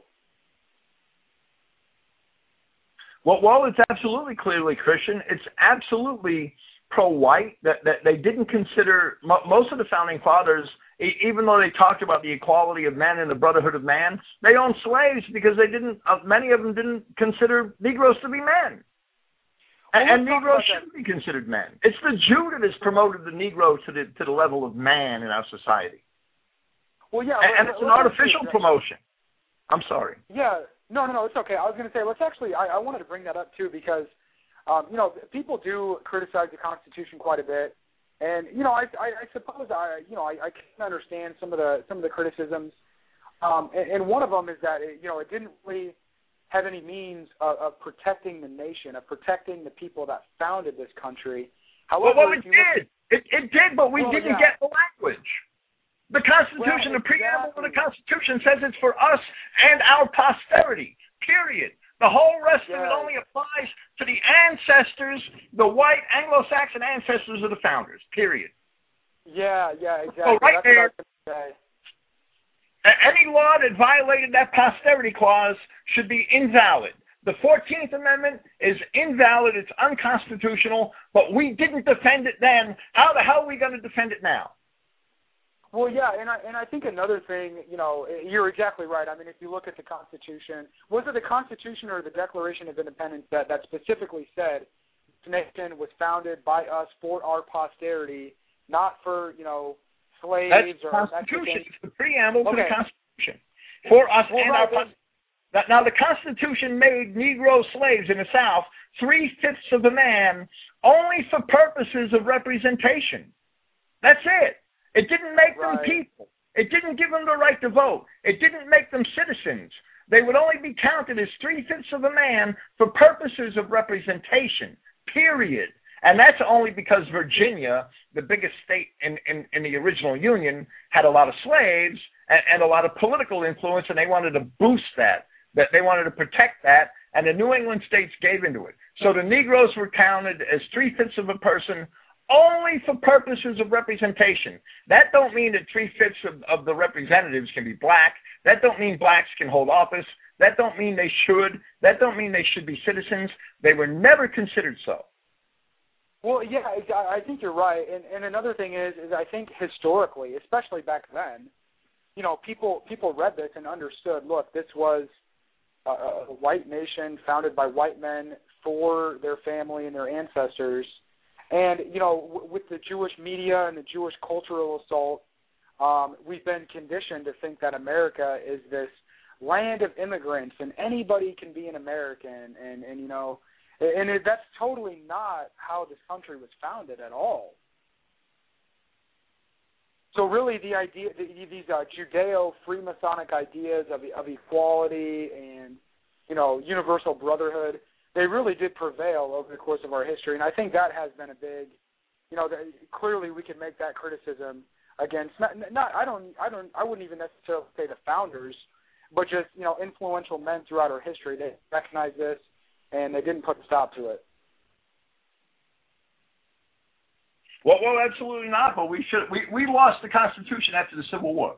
In in the Civil War, America became a tyranny, and, and we all Right. lost that war. We all lost it. And, and the proof of that was in the changing of the requirement for citizenship. It never applied to the posterity of the founders anymore.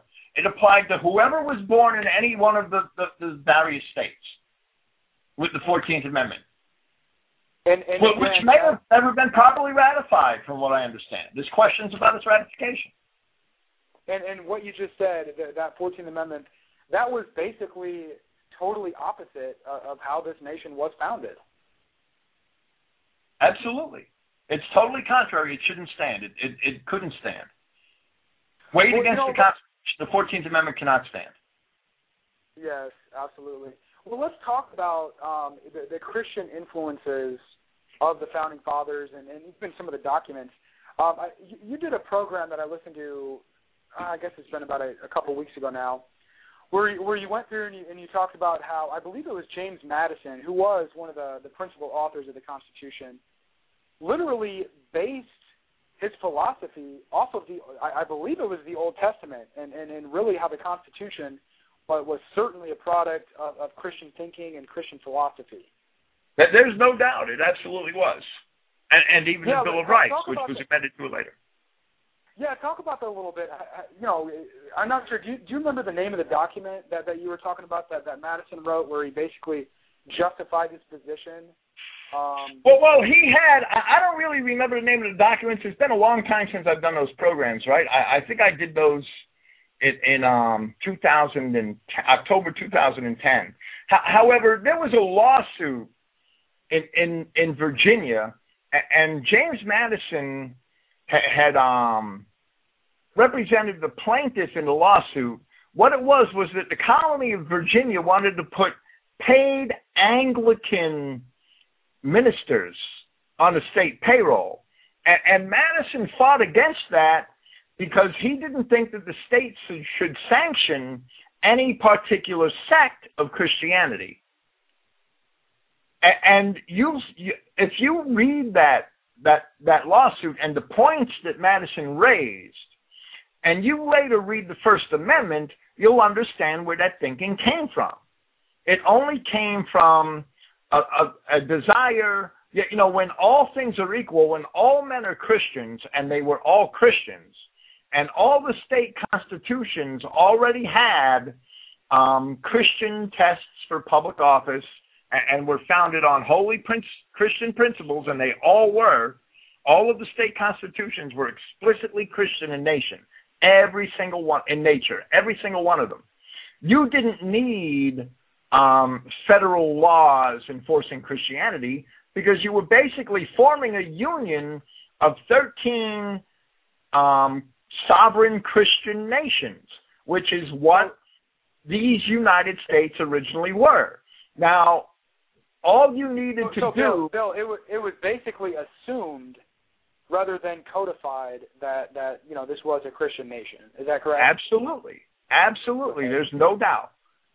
Now, now when when when you are creating an agreement between these 13 um, sovereign nations, and one of them is mostly Anglican, and another one is mostly Puritan, and another one is mostly um, Methodist or Quaker or what? You had Methodists in Georgia predominated. Um, Presbyterians, I'm sorry. Well, well, you, you you can't come to an agreement on religion between these these sovereign nations. They are 13 sovereign nations. That's how they're recognized. That's how they're recognized in 1839. John Quincy Adams was a Federalist, right? The Adamses were Federalists. Even they recognized the sovereignty, the sovereignty and the sovereign national status of each of the individual American states.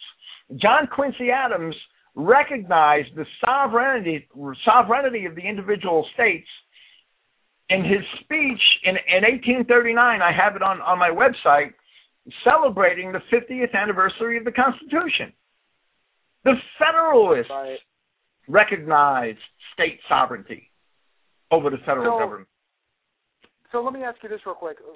Their their point, the founding fathers' point, and, and really. Well, well, what I'm trying to say is, is I'm Okay, sorry. What I'm trying to say is that the First Amendment exists so that Congress doesn't make any law wh- which benefits one Christian sect over another. Period. Right. Okay. Okay. Yeah, that's exactly what I was going to ask.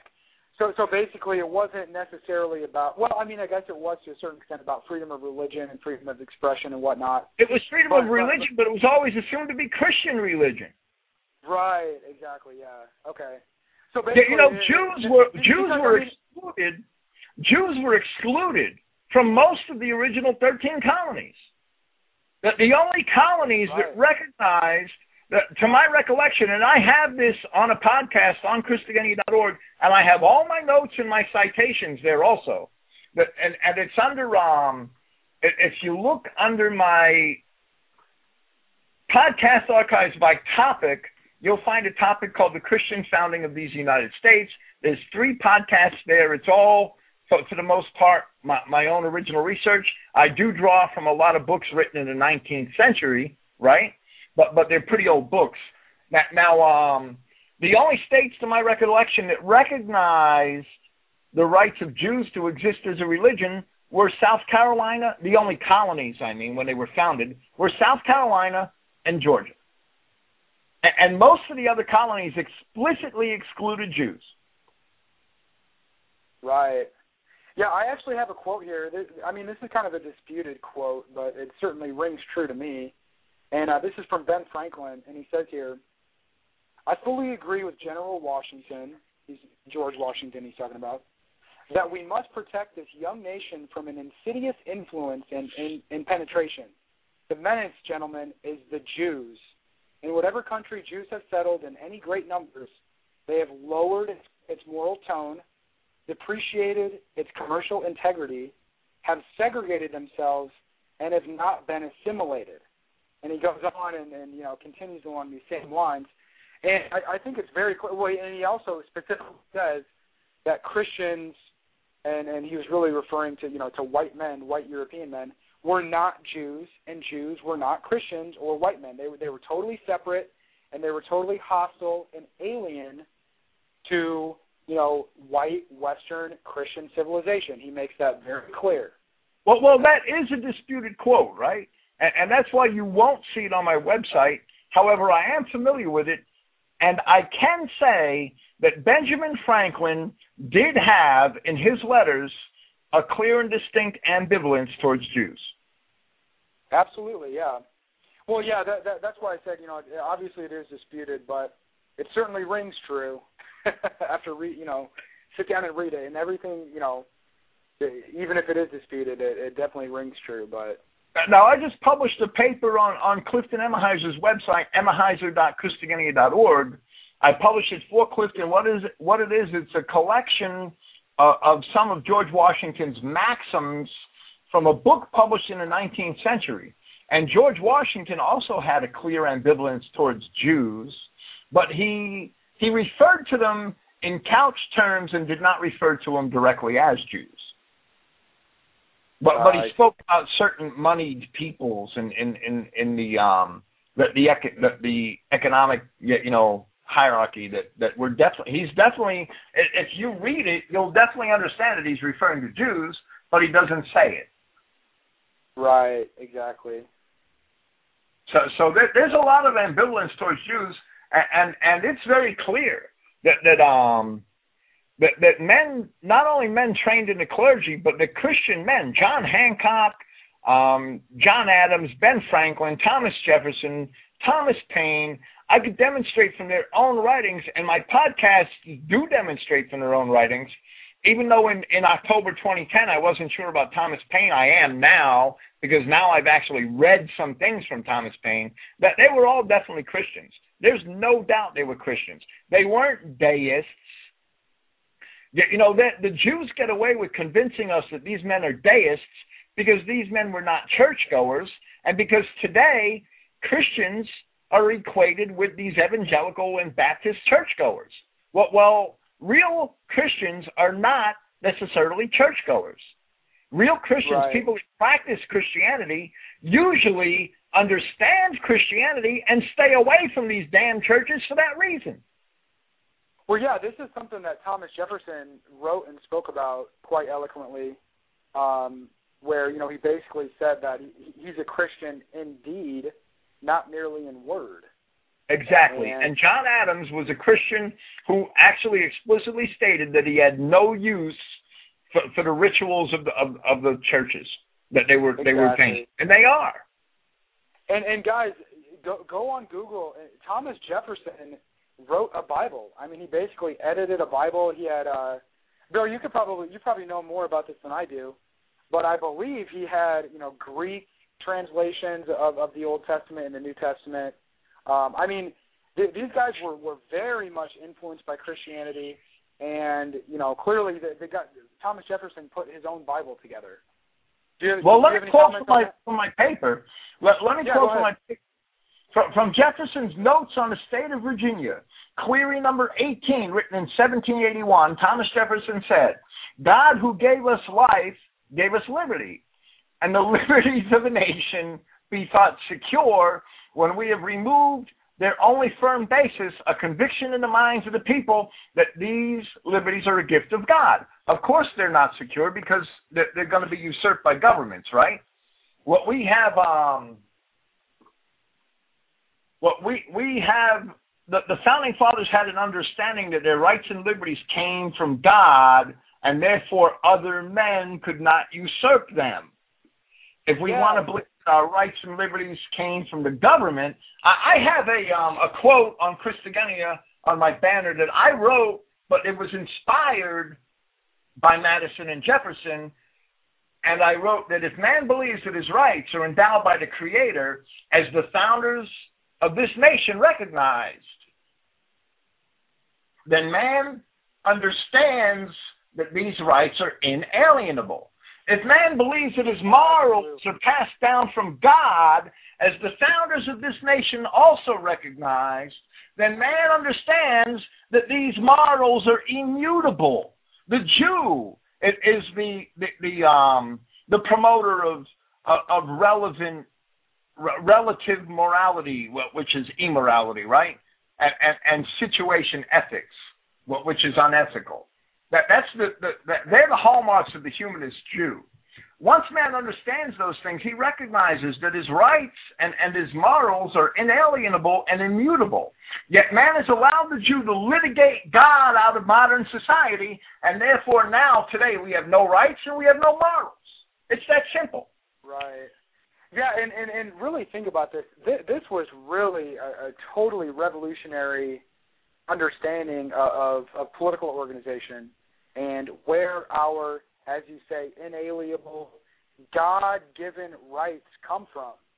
So we're not relying on some king or some tyrant or some Jew to tell us that, okay, yeah, you can say this, you can say that, you can do this, you can do that. No, our, our rights come from God. They come, from the, you know, it, it, it's just it, it's a totally revolutionary way of uh, political organization, and you know, I, I really think that anybody really denigrating our founding fathers, Adolf Hitler, Christianity in general, is, is really doing the work. They're, of they're the doing Jew. the work of the Jew. They're doing the work of the Jew. There's no doubt. Let, let me get back to my, my Jefferson quote and, and Yeah, just go a short paragraph, if you don't mind. Yeah, Jefferson asked, God who gave us life gave us liberty, and the liberties of a nation be thought And can the liberties of a nation be thought secure when we have removed their only firm basis? A conviction in the minds of the people that these liberties are a gift from God. So, so that's a philosophical question, right? A rhetorical question. That they are not to be violated but with his wrath. In other words, if we violate the idea that our liberties come from God, we're inviting the wrath of God upon us. Indeed, I tremble for my country when I reflect that God is just and that his justice cannot sleep forever. In, in other words, when we violate each other's liberties, we're, we're going to be punished for it. And, and today we're suffering that punishment. The Jew rules over us. Now, now excerpts from that quote are inscribed on the walls of the Jefferson Memorial in, in, in our capital. Jefferson has also been quoted as having said that the doctrines of Jesus are simple and tend to all the happiness of man. He said, Of all the systems of morality, ancient or modern, which has come under my observation, none appears to me so pure as that of Jesus. I am a real Christian. That is to say, a disciple of the doctrines of Jesus, not the rituals of the church that most Absolutely. people substitute for Christianity today. And, and Jefferson Jefferson wrote what's what's erroneously called today is the Jefferson Bible, but which is actually titled The Life and Morals of Jesus of Nazareth. Right, yeah. And again, this just goes to show that these men, the founding fathers, Jefferson, Thomas Paine, Adams, Ben Franklin, and, and you know, even Adolf Hitler and some of these other leaders in Western history, they were real Christians indeed, and in, in, in action, not merely in, in, you know, some ritualized, you know, superficial manner. Absolutely. There's no doubt. That, that their moral and, and social philosophies were founded on Christianity, on Christian principles, just like Adolf Hitler. National socialism, the lifting up of your brother, the providing for his needs, the the the, the um not not the payment of his rent or or or, or the the um the raising of his children for him, but the, the the providing of opportunity for him to make his own way. The fact that National Socialist Germany was not based on usury, that Hitler threw the usurers out of the capital, that that he took back the creation of money for the German people. All of that, all of the, the, the, seriously important foundations of National Socialism are Christian. The volunteerism of Christianity was built into National Socialism. The, the, the Hitler's, um, the National Socialist Germany, their welfare program, and I've quoted this in programs, in my Christianity is Nationalist program, for instance, their welfare program included millions of people who were working on a volunteer basis to administer it. And and that's Right. Christian nation. In in nature. That it's it's absolutely Christian. Yeah, yeah, exactly. And I, I'm actually, I was, I should have looked at this, looked this up before we started the show here. I was trying to find Adolf Hitler actually uh, talks about the, the concept of work and how how work and labor really are any sort of uh, you know creative, productive endeavor um, undertaken by an individual on behalf of the nation. And this seems to me very Christian in nature. Well, well, it's Uh, you know, absolutely Christian. Paul, Paul said will- that men. Paul said Paul of Tarsus said that men should work honest uh, honest vocations with their own hands. And, And Paul of mean, Tarsus also said that anyone who doesn't work doesn't eat. And Absolutely. Adolf Yeah. Hitler explicitly said several times in Mein Kampf that National Socialism was not about handouts. It, it was about Yes. making sure that your brother had the ability to feed himself. Yeah, absolutely. I, I think that's a huge point, and I, I wish I had that quote. Um, I, I, I was I have my copy of Mein Kampf right here. I just I can't find it right now. I, I, I should have made a note of that before the show started. But yeah, well, well I I think that's a, search my website for it. Yeah. If you could find it real quick, um, Bill, we're, we're actually uh, we've got about 12 minutes left. Um, we do have a call on the line here. I'd like to take a call quick. Um, and, and you know we can even go over the you know the two hour mark if we need to if we, you know if, if there's anything uh, else that needs to be said. But I, I want I wanted to say I actually did ask a couple people to call in and, and challenge us on the on this perspective because obviously you know, we, we are taking a, a pro-Christian perspective here, um, and and you know, I know there's a lot of critics of Christianity and, and you know, just just the very nature of, of organized Christianity and whatnot. So I wanted people to call in and, and challenge us. Um, I don't know if that's going to happen, but we do have a call here on the line. So we'll take this call real quick, and then if Bill, if you if you can find that quote, that'd be great. Um, Adolf Hitler describing uh, the concept of work, at least according to him, um, which again I think is is a very Christian understanding of of this concept. Um, so while you do that, let me take this call. This is a 203 area code. 203, you are live. Can you tell us your name and where you're calling from? Yeah, hi. This is Tom from Connecticut. Tom, what's going on, man? Hi, how are you? Hey, Bill, can you hear me? Yes. Hello, Tom. Very nice to talk to you. Um, I've got a question. I wanted to get. There's two items that I wanted to bring up. One was Alexander Hamilton, and I wanted to get your opinion or uh, you know your assessment on what this guy was about. My understanding is that um, he championed the first bank of the United States, which held a charter from 1791 to 1811. Uh, and uh, obviously, Thomas Jefferson was against that. When he became president, he refused to extend the charter, and then we had the War of 1812. So well, well, right, absolutely. There's no doubt that the Rothschilds wanted to usurp this nation through control of its banking system right from the beginning. Why There's, did Washington appoint him? Well, well, I'm not sure if you, you have three groups of people. I believe, right? This is what I believe. I can't prove it, but you have three groups of people. You have the group of people that that had been raised like Cotton Mather. I explained it before. Had been a, a notable New England cleric who, who advocated usury. You had the people who were raised in the English tradition of trade and commerce and usury. Washington was one of them. I, I don't I, I don't see a conspiracy in his support of Hamilton. I, I think that there's more of a, a maintenance of what he thought or perceived was the economic status quo in, in his support of Hamilton. He now, other men were anti-usury and understood its evils. Exactly. He, uh, Washington overruled Jefferson on this. Well, well, right, but I'm saying I don't. You know, Washington was raised in, in you know, he was an educated as an army officer for, for the English. He fought in the French and Indian Wars. He, he's the establishment, right? Yes. Now, now he's all for American independence, but but he's still culturally representing the establishment. I don't think that he knew any other way, to be honest. I think he thought that was the way to go with the national bank. I, I really well, do. Yeah, once they get a foothold, it's it's pretty much over. Now, my second question is directed to both of you. It's not really a question. I'm not really sure how to how to formulate it, but um, I had a, a, a strange uh, experience recently where I was visited by a couple of Jehovah's Witnesses.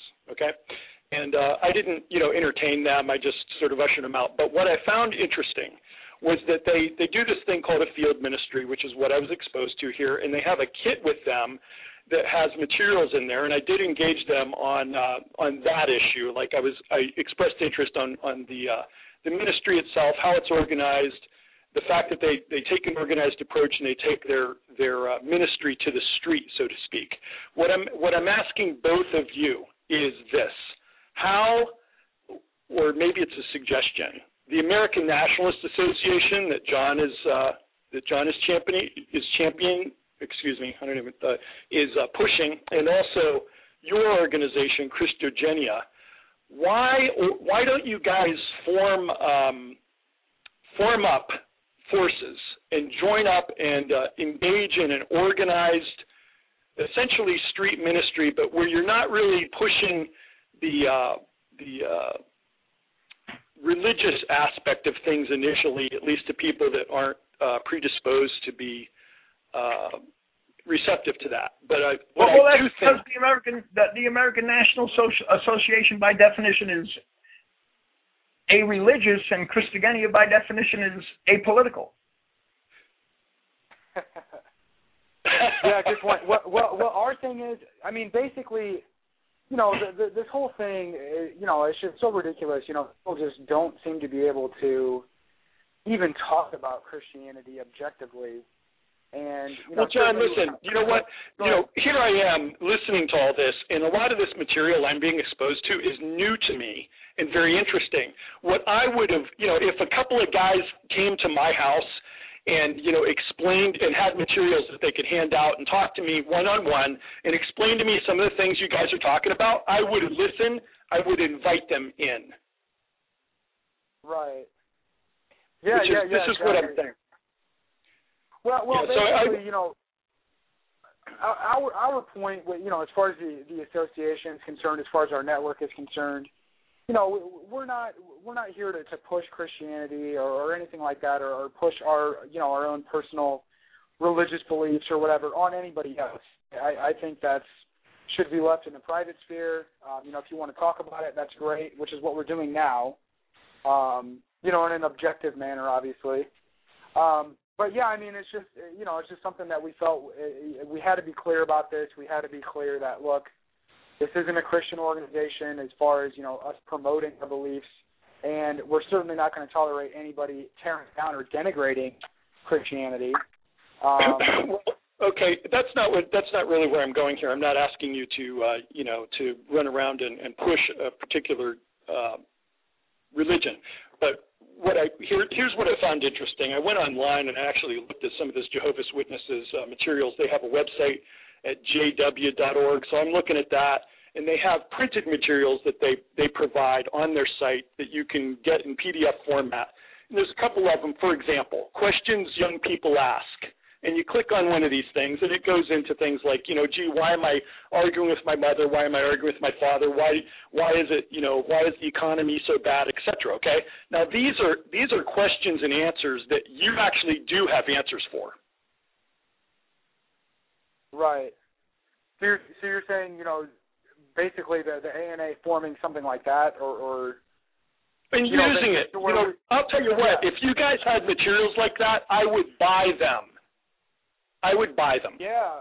Well, well, that's something that we're that we're certainly working on. Um, I, I, I mean, that's something that I've had in mind for a long time now, and Well, for me, Yeah. it's been very difficult for me to collect information, you know, on uh, all of these things. Even my my uh, my uh, interest and uh, curiosity about Christianity, uh, that that whole you know uh, portion of my life has led me towards uh, you know listening to Bill the Bill. Okay, and uh, I find a lot of his materials to be extremely enlightening. You know, I would not know about that if I didn't dig. If I, you know, it, it would have been a lot easier if somebody helped me. Well, well, there are guys that I- I'm not the beginner guy, right? I, I never have been. I never tried to be. That the um that there are people in, in Christian identity that do write materials for beginners. I, I don't know why they're hard to find. I, I, I don't. that There's a book being written worked on right now by Lawrence Blanchard, and um, hopefully that'll be available soon. You can find information on that from fgcp.org. I think the Fellowship of God's Covenant People actually publishes some um, some excerpts from it. it. It's more of a beginner type book. That there, I'm just not the guy, right? There's, I understand your need. I, I always tell people that we need better propaganda. What we need to beat the streets more. It, it's it's it's um it, it's difficult to do without good financing, and the Jehovah's Witnesses have that, right? That that's Oh, I that, understand. it is. Well, yeah, that's basically what. Yeah. Tom, hold on. Let me let me step in here real quick. We have three minutes left of live airtime. Anybody out there listening, if you want to continue listening onto the conversation or, or participate, please call in nine five one seven two nine eight nine three three. Um, yeah, we'll probably obviously we're going to go over here a little bit. Um, Tom, I'm sorry. Go ahead. Continue what you were saying. Well, the reason why I called, okay, first of all, have, is because you know the uh, the subject matter of this particular show you're doing, John, is really extremely good and important. Okay, and it's helping me to understand a lot of things. Anytime I listen to Bill here, he's uh, he's basically a walking encyclopedia on a lot of these issues, and I haven't found anything wrong with what he's saying as far as his factual basis. But what I'm what I see as a problem is that we don't have people knocking on doors and talking to people. We should have that. There, there's, uh, you know, I, I monitor, for example, online. Occasionally, I monitor some of these uh, discussion groups, and there's a lot of people very upset about what's going on in the country. There's a lot of people with lots of questions. They need answers. Well, well, that's the time to link the the 800 podcasts I have online, right? And I'm not the only one. There are other guys in that that are doing what I'm doing, but but that's the time to promote our websites, um, link our podcast in comment sections. We ask all the time that people do that. You know, if you see somebody disputing 9/11, you put a link to 9/11 missing links in the com in, in, in the comments. If you see somebody um, disputing the nature of the Jews, put a link to my Origins of the Jews paper in the comments. That, that's that, that's what we we ask people to do all the time. Okay. Yeah. I I just Well, I well- feel that. Go ahead, John. I'm sorry. No, no, no. I was going to say, I, I- I think you're exactly right, and this is something that I've been thinking about a lot for the past couple months. Is like, look, look, America is just waiting for somebody, for some organization or some association to stand up and really say, hey, look, guys, this is the problem. This is what we need to do. This is the first step we need to take. And and I, I really feel like the American Nationalist Association can be that organization or that that association, however you want to phrase it. I really feel like we can be, you know, that that those those guys that stand up and say, hey, look, this is what we need to do. This is the problem. This is our agenda. These are our objectives, and I think we've done that. I think we will continue to make progress in this direction. There's a lot of things that we're still working on. Um, and I mean, you know, just where I live at, you know, a lot of people. I, I live in California. I live in uh, San Diego County. Um, I'm not right in San Diego, you know, as far as the city is concerned. I'm a little bit outside. But guys, I'm telling you right now, I, I can't. I, I'm ready to to just go and walk around my entire neighborhood and hand out pamphlets ab- about the American Nationalist Association. I'm ready to do this t- today. I'll do it later on today if if I could.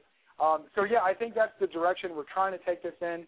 We want people that are really dedicated to this, that really buy in, you know, to our agenda and what we're trying to do, um, and people that are really dedicated and, and, and trying to actually do something positive and constructive, rather than you know sitting online and debating about this and that, and you know, you know, basically criticizing and, and you know just you know, tearing each other down. We need to be more constructive and positive and have a clear agenda, and, and that's what we're doing here. And I, and I think we will continue to make progress in that direction.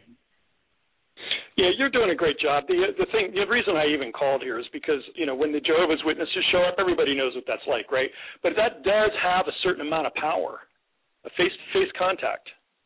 Yeah, absolutely, exactly, and especially. Well, well, you're exactly right. I think our numbers are far too small for that yet. I, I really do.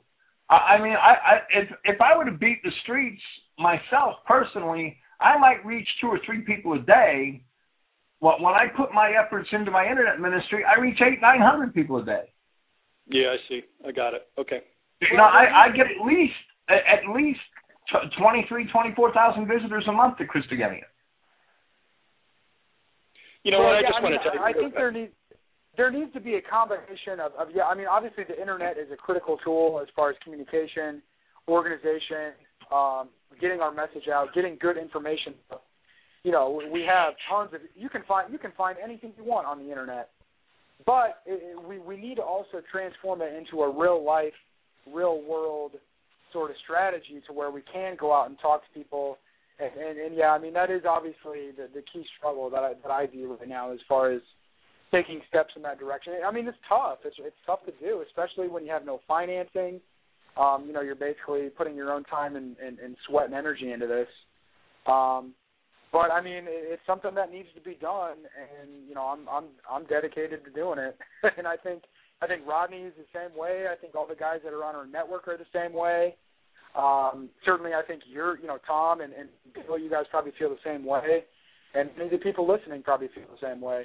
And honestly, I think I think there's millions of people out there that are just you know really waiting to to hear this information and to finally have some sort of guidance. And and because I mean think about it. You, you go online you get into this conspiracy movement or this conspiracy industry and guys you have to wade through so much crap to finally get to the truth. And you know we need an association or an organization which again I think we are providing where you know we can clearly explain these things. You know, we have good talking points, we have good you know propaganda, and, and we really can get you know your average person on the street to, to sort of understand what's going on and, and what direction we need to take. Yeah, just like you say, most people do. Uh, they re- they require a little bit of help as far as organizing and and uh, a structure within which to to operate. You know, most people aren't entrepreneurial. Right. Mhm. Well, I'll tell you Well, what. well Clifton Emahiser, Clifton Emahiser publishes all of his essays and, and many of mine, all my historical and a lot of my biblical essays in pamphlet form. A- And he's one man, and and and he's um he's no spring chicken anymore.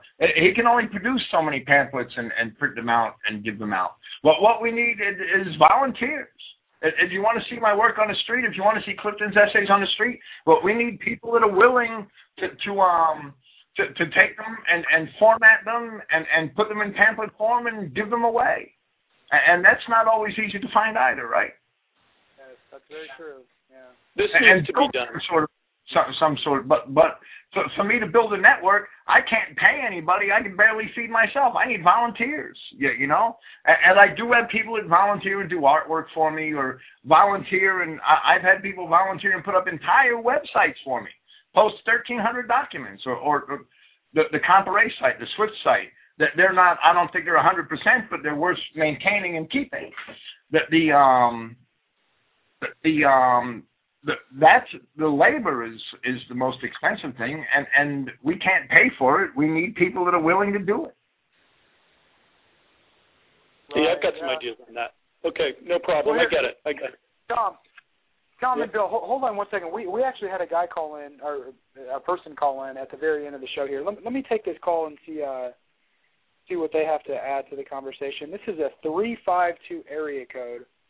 Three five two. You are live. Can you tell us your name and where you're calling from, please? Hey, John. It's Scott Roberts. Um, calling in once again, buddy. Scott, what's going on, man? Hey, I just wanted to point out here, especially since we got Bill Finck on the on the line here, that he and I, for instance, started off on the wrong foot several years ago, and I think what the A and A provides us with is an opportunity to come together despite our differences. I mean, he and I agree on 99 out of 100 things, where he might attribute Christianity, you know, these men were Christians and that's why these things happen. I would simply say they are white and leave it at that. You know, really nothing else needs to be discussed as far as our differences. And the one thing that we need to do here is to come together, again, despite those differences, and organize and give people a uh, put forth a unified front that people can feel like they can join and, and do their part. We don't need to pay these people. They don't do things for us. And he was just speaking about somebody setting up websites for him and doing things for him, passing out pamphlet, pamphlets and whatnot. They're doing it for themselves. We're leading by example. We don't get anything out of our efforts. We're not getting compensated in any way. So these people are simply doing it for themselves, and we need to show them how it's done, lead by example. And I think that coming together, again, despite our differences, uh, to put forth our own effort will give them that in which they need to see to then do it themselves, to feel inspired to do it themselves, to feel like they can join something that actually has a chance, that we have actually have a chance to make a difference here, and their efforts are not going to be in vain, and that we're not going to be fighting amongst ourselves over petty differences. Yeah, yeah, th- th- those are all good points, and, and again, this kind of goes back to why we, you know, clearly made our position on Christianity and and, and spirituality and religion very clear, because th- this just seems to be an issue that that really divides white people, and it doesn't need. I mean, it, there's simply no need for it to be, you know, divisive uh, or divisive um, aspect of, of what we're trying to do. Um, so yeah, I mean, I, I, I do agree with you. I, th- I think you make a lot of good points. Um, and and you know, as long as we're on the on the same page as far as our, our core agenda, um, our core objectives, you know, I, I think religion can kind of be in, in, in the background. Right, and we don't want to ignore either side of it. As Mr. Finck was just pointing out, he has roughly about the same amount of visitors that I have every month. I wouldn't want to alienate the Christian whites, and he obviously wouldn't want to alienate those who, uh, uh, those of us who are racially aware and Jew-wise. We just don't share the same religious views. I mean, there's there's enough of us on both ends that if we come together, we're going to only help each other rather than, again, not only fighting but even getting lost in the never-ending circle, circular argument and discussion about the religious particulars. You know, the particulars of, of Right. religious uh, religious points of view, and and that's the whole thing too. Is you have to understand that a lot of people on my side of this particular fence view Christianity with a, you know we we paint it with a with a big brush, and we see that 99% of Christians out there, the Judeo Christians or just the average Christian, are obviously anything other than Jew wise. Because they're Jews. Between the ears, they're Jews. Scott, come on, they're, they're Jews. I, I I agree with you 100%. I'm just making the point that there's a lot of friction between us for that very reason. And I've been putting forth a great deal of effort recently, taking it from both sides, and I don't really care about that. I'm just making a point that, you know, I've been really diligent, putting forth a strong effort here to come together despite our differences, to put these differences aside.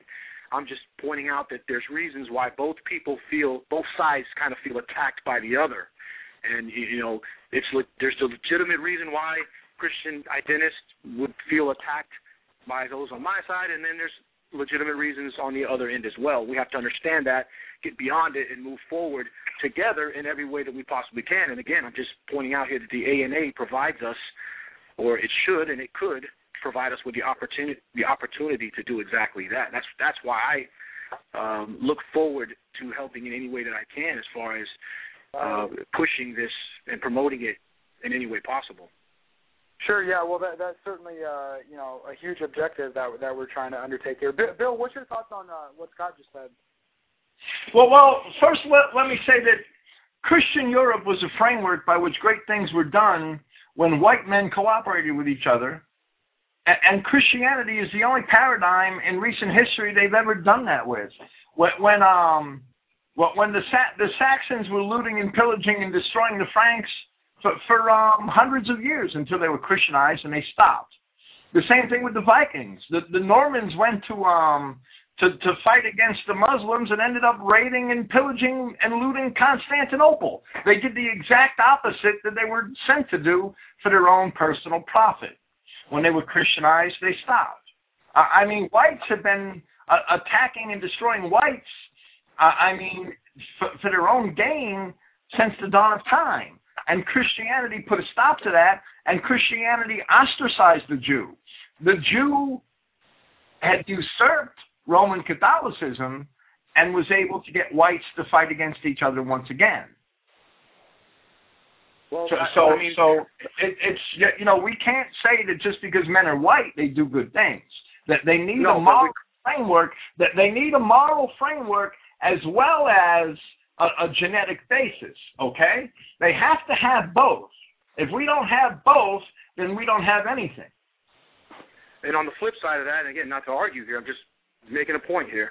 We, I could argue that they simply need to be aware of the, the what the Jew is doing. So we could talk about World War II, for instance. We know well, for certain right, but Jews it's real Christianity. I'm sorry, Scott, but real Christianity is the only thing that's ever identified the Jew for the devil that he is. The pagans never did that. The non-Christians okay. never did that. Real I'm not, Christian I'm not a, does that. I'm not a pagan, and or what you know. I don't really identify as being anything. I guess that makes me an atheist. But I'm just making a point here that as long as people are made aware of the Jew, and what they're doing, then whites would no longer fight whites, or they would not have engaged, engaged in the imperialism and the other behaviors that, that they have done against their own and against others throughout history.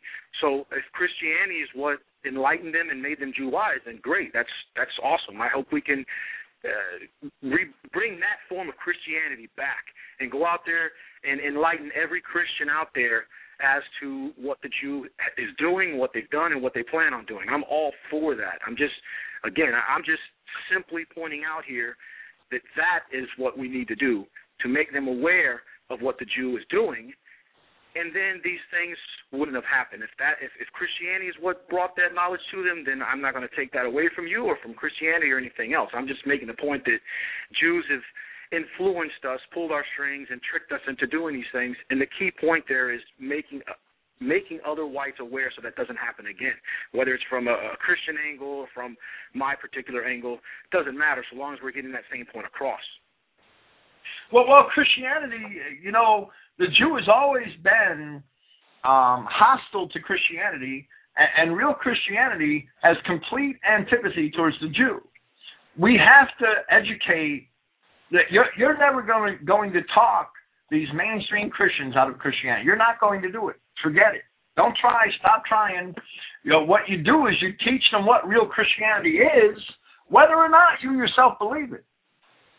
Get them to Well, I, agree. that, that's the But problem in our society.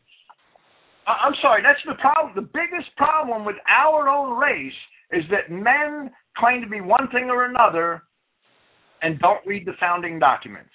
I know a lot of pagans that never read the Eddas, never read the Nibelungenlied, never read the Voluspa, never read their own pagan literature. That they just adopt it because it's cool, and, then they go practice Jewish pop culture. Christians are the same way.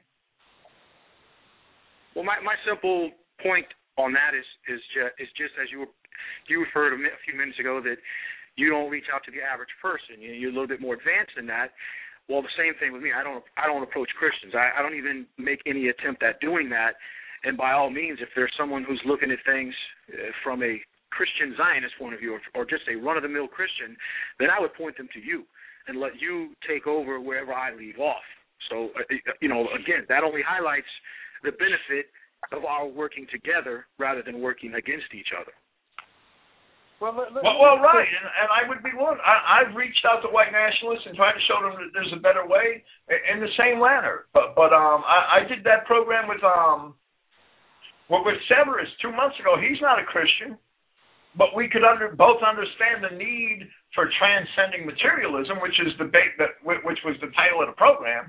What we both have to understand, what we can both even though he's not a Christian and I am, what we both share the common belief that there's a greater good, right? And, and that we have to work to serve the greater good. And, and that's exactly, exactly yeah. where I'm at right now. Yeah, yeah, that's exactly you know the spirit I'm op- I'm operating under, and and really the A and A is as well. Um, you know, I mean, I, I've been sitting back and, and you know just sort of watching what's going on in the alternative media, you know, in our quote unquote movement, whatever you want to call it. And and one of the biggest reasons why we wanted to put out that statement about Christianity and, and religion and spirituality is because it is such a divisive and and just you know I, I don't even know why either. It's it's so ridiculous to me. It's very immature, and it's like we have white guys that that obviously know the Jew is the problem, and yet we want to sit here and, and and argue with each other and bash each other and tear each other down over religion.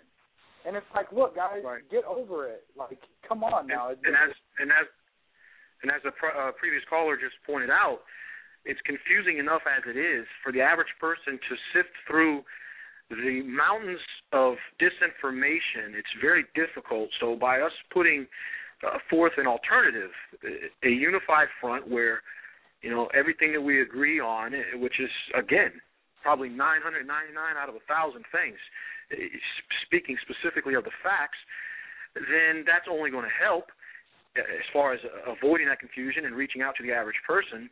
And then you guys were also talking about a, a few moments ago um, needing money and stuff like that. And, and I just, I think that we have enough people who are aware already, as you've pointed out several times, probably millions of people across the country. They just don't have an organization to join, to feel like they're part of something. Uh, They believe their efforts would be in vain. Uh, they haven't been, they haven't seen anything. They don't have any reason for encouragement. They haven't really had an, someone stepping up and leading by example.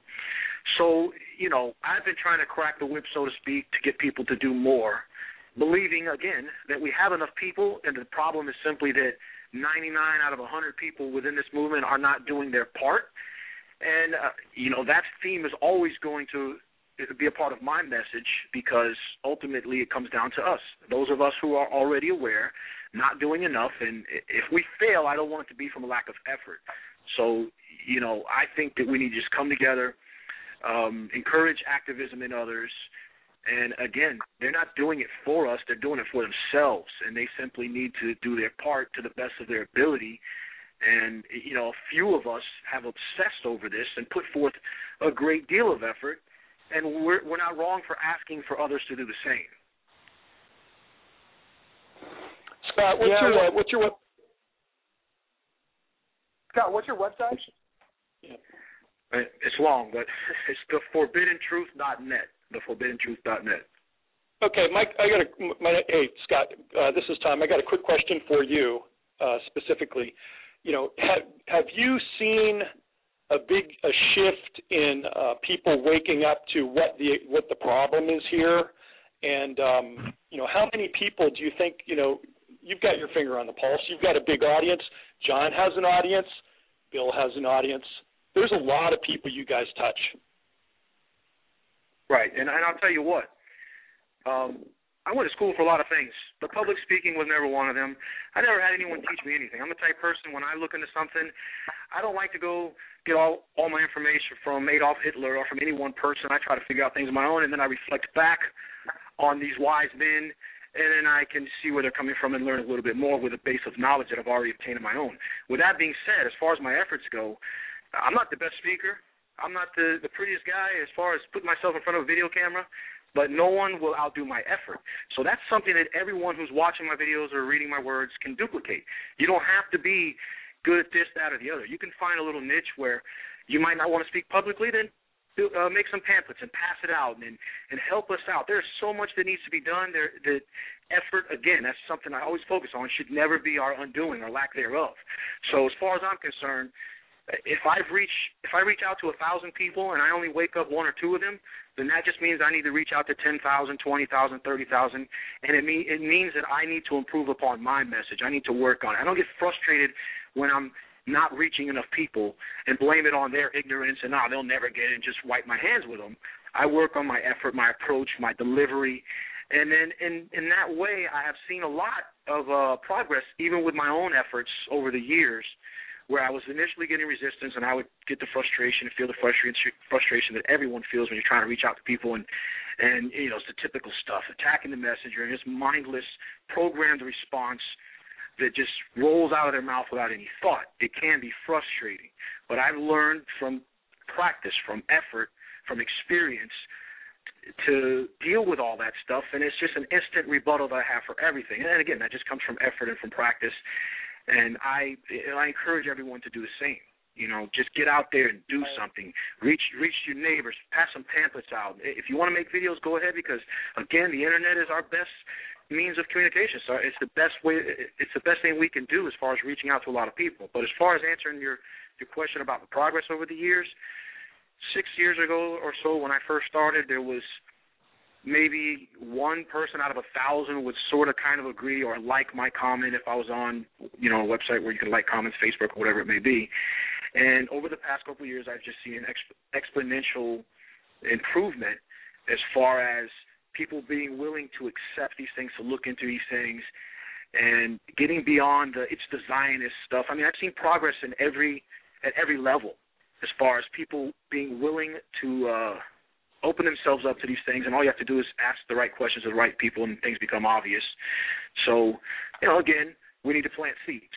And if I plant certain yeah, seeds and it doesn't register with people, then you come along and you reinforce those facts, and then eventually, when things happen in their personal life or they see something on the news, there's another false flag attack, they're going to remember, but wait a minute, that guy Scott Roberts or that guy Bob or John or or Mr. Finck, they were right and it, it, it might not get to them right away, but eventually it will if we simply repeat it often enough from as many angles as we possibly can. So again, it comes back to everyone doing their part.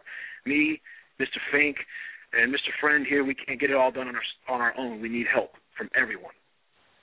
All right, yeah, good, good point, Scott. Um, I'm, I'm actually, you know what? Let me. We got to wrap up the show here. I actually got to run out the door here in just a minute. Um, so thanks for calling in, Tom and Scott um, you know, feel free to email me and, and, and let's talk privately in the near future. Um, one of the points that, that I've been making is before we can make any real progress, we need a clear set of objectives, a clear purpose, and we need to, you know, really coordinate our efforts here rather than just, you know, arguing with each other over Christianity or this and that. Um, so, and that's something that the ANA is really trying to do. I think we'll have much more to say in the very near future on that. Um, and Bill, I wanted to thank you very much for coming on the show today. Uh, it's been very informative. Um, I think you know we we covered the topics at hand very objectively, um, although from a you know sort of pro Christian perspective. But I mean, I think it was pretty objective, and I was uh, just wondering if you had any uh, any final comments before we wrap up here. Well, well, I have my citations, right? These men were clearly Christians, that they accomplished great things. They accomplished things that our race had not accomplished before the dawn of Christianity.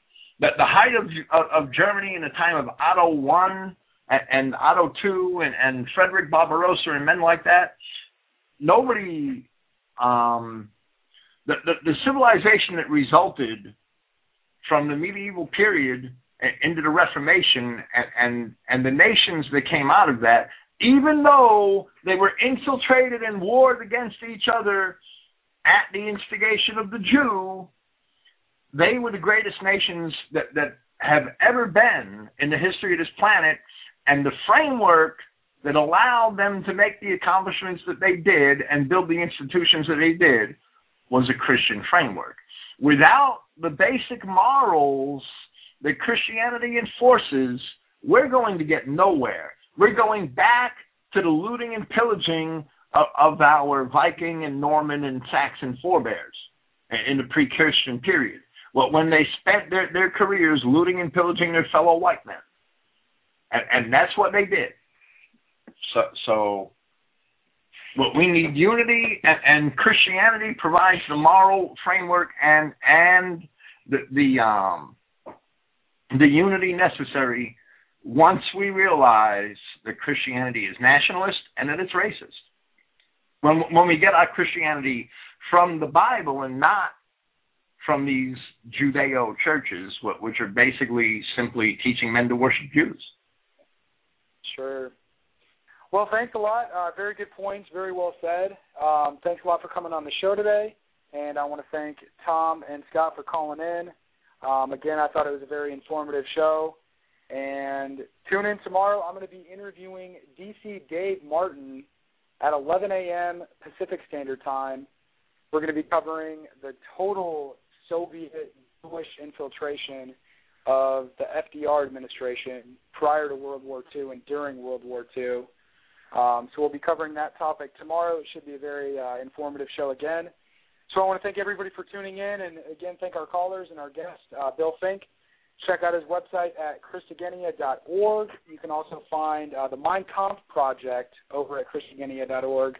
And I got to tell you guys, the Mein Kampf Project is, is, in my opinion, some of the best information related to World War II and Adolf Hitler on the internet. So be sure to check it out. Uh, this is John Friend signing off on this Sunday, April 7th, 2013 edition of the Realist Report. Thanks for tuning in, and we will talk to you guys tomorrow. Thank you. Praise Christ.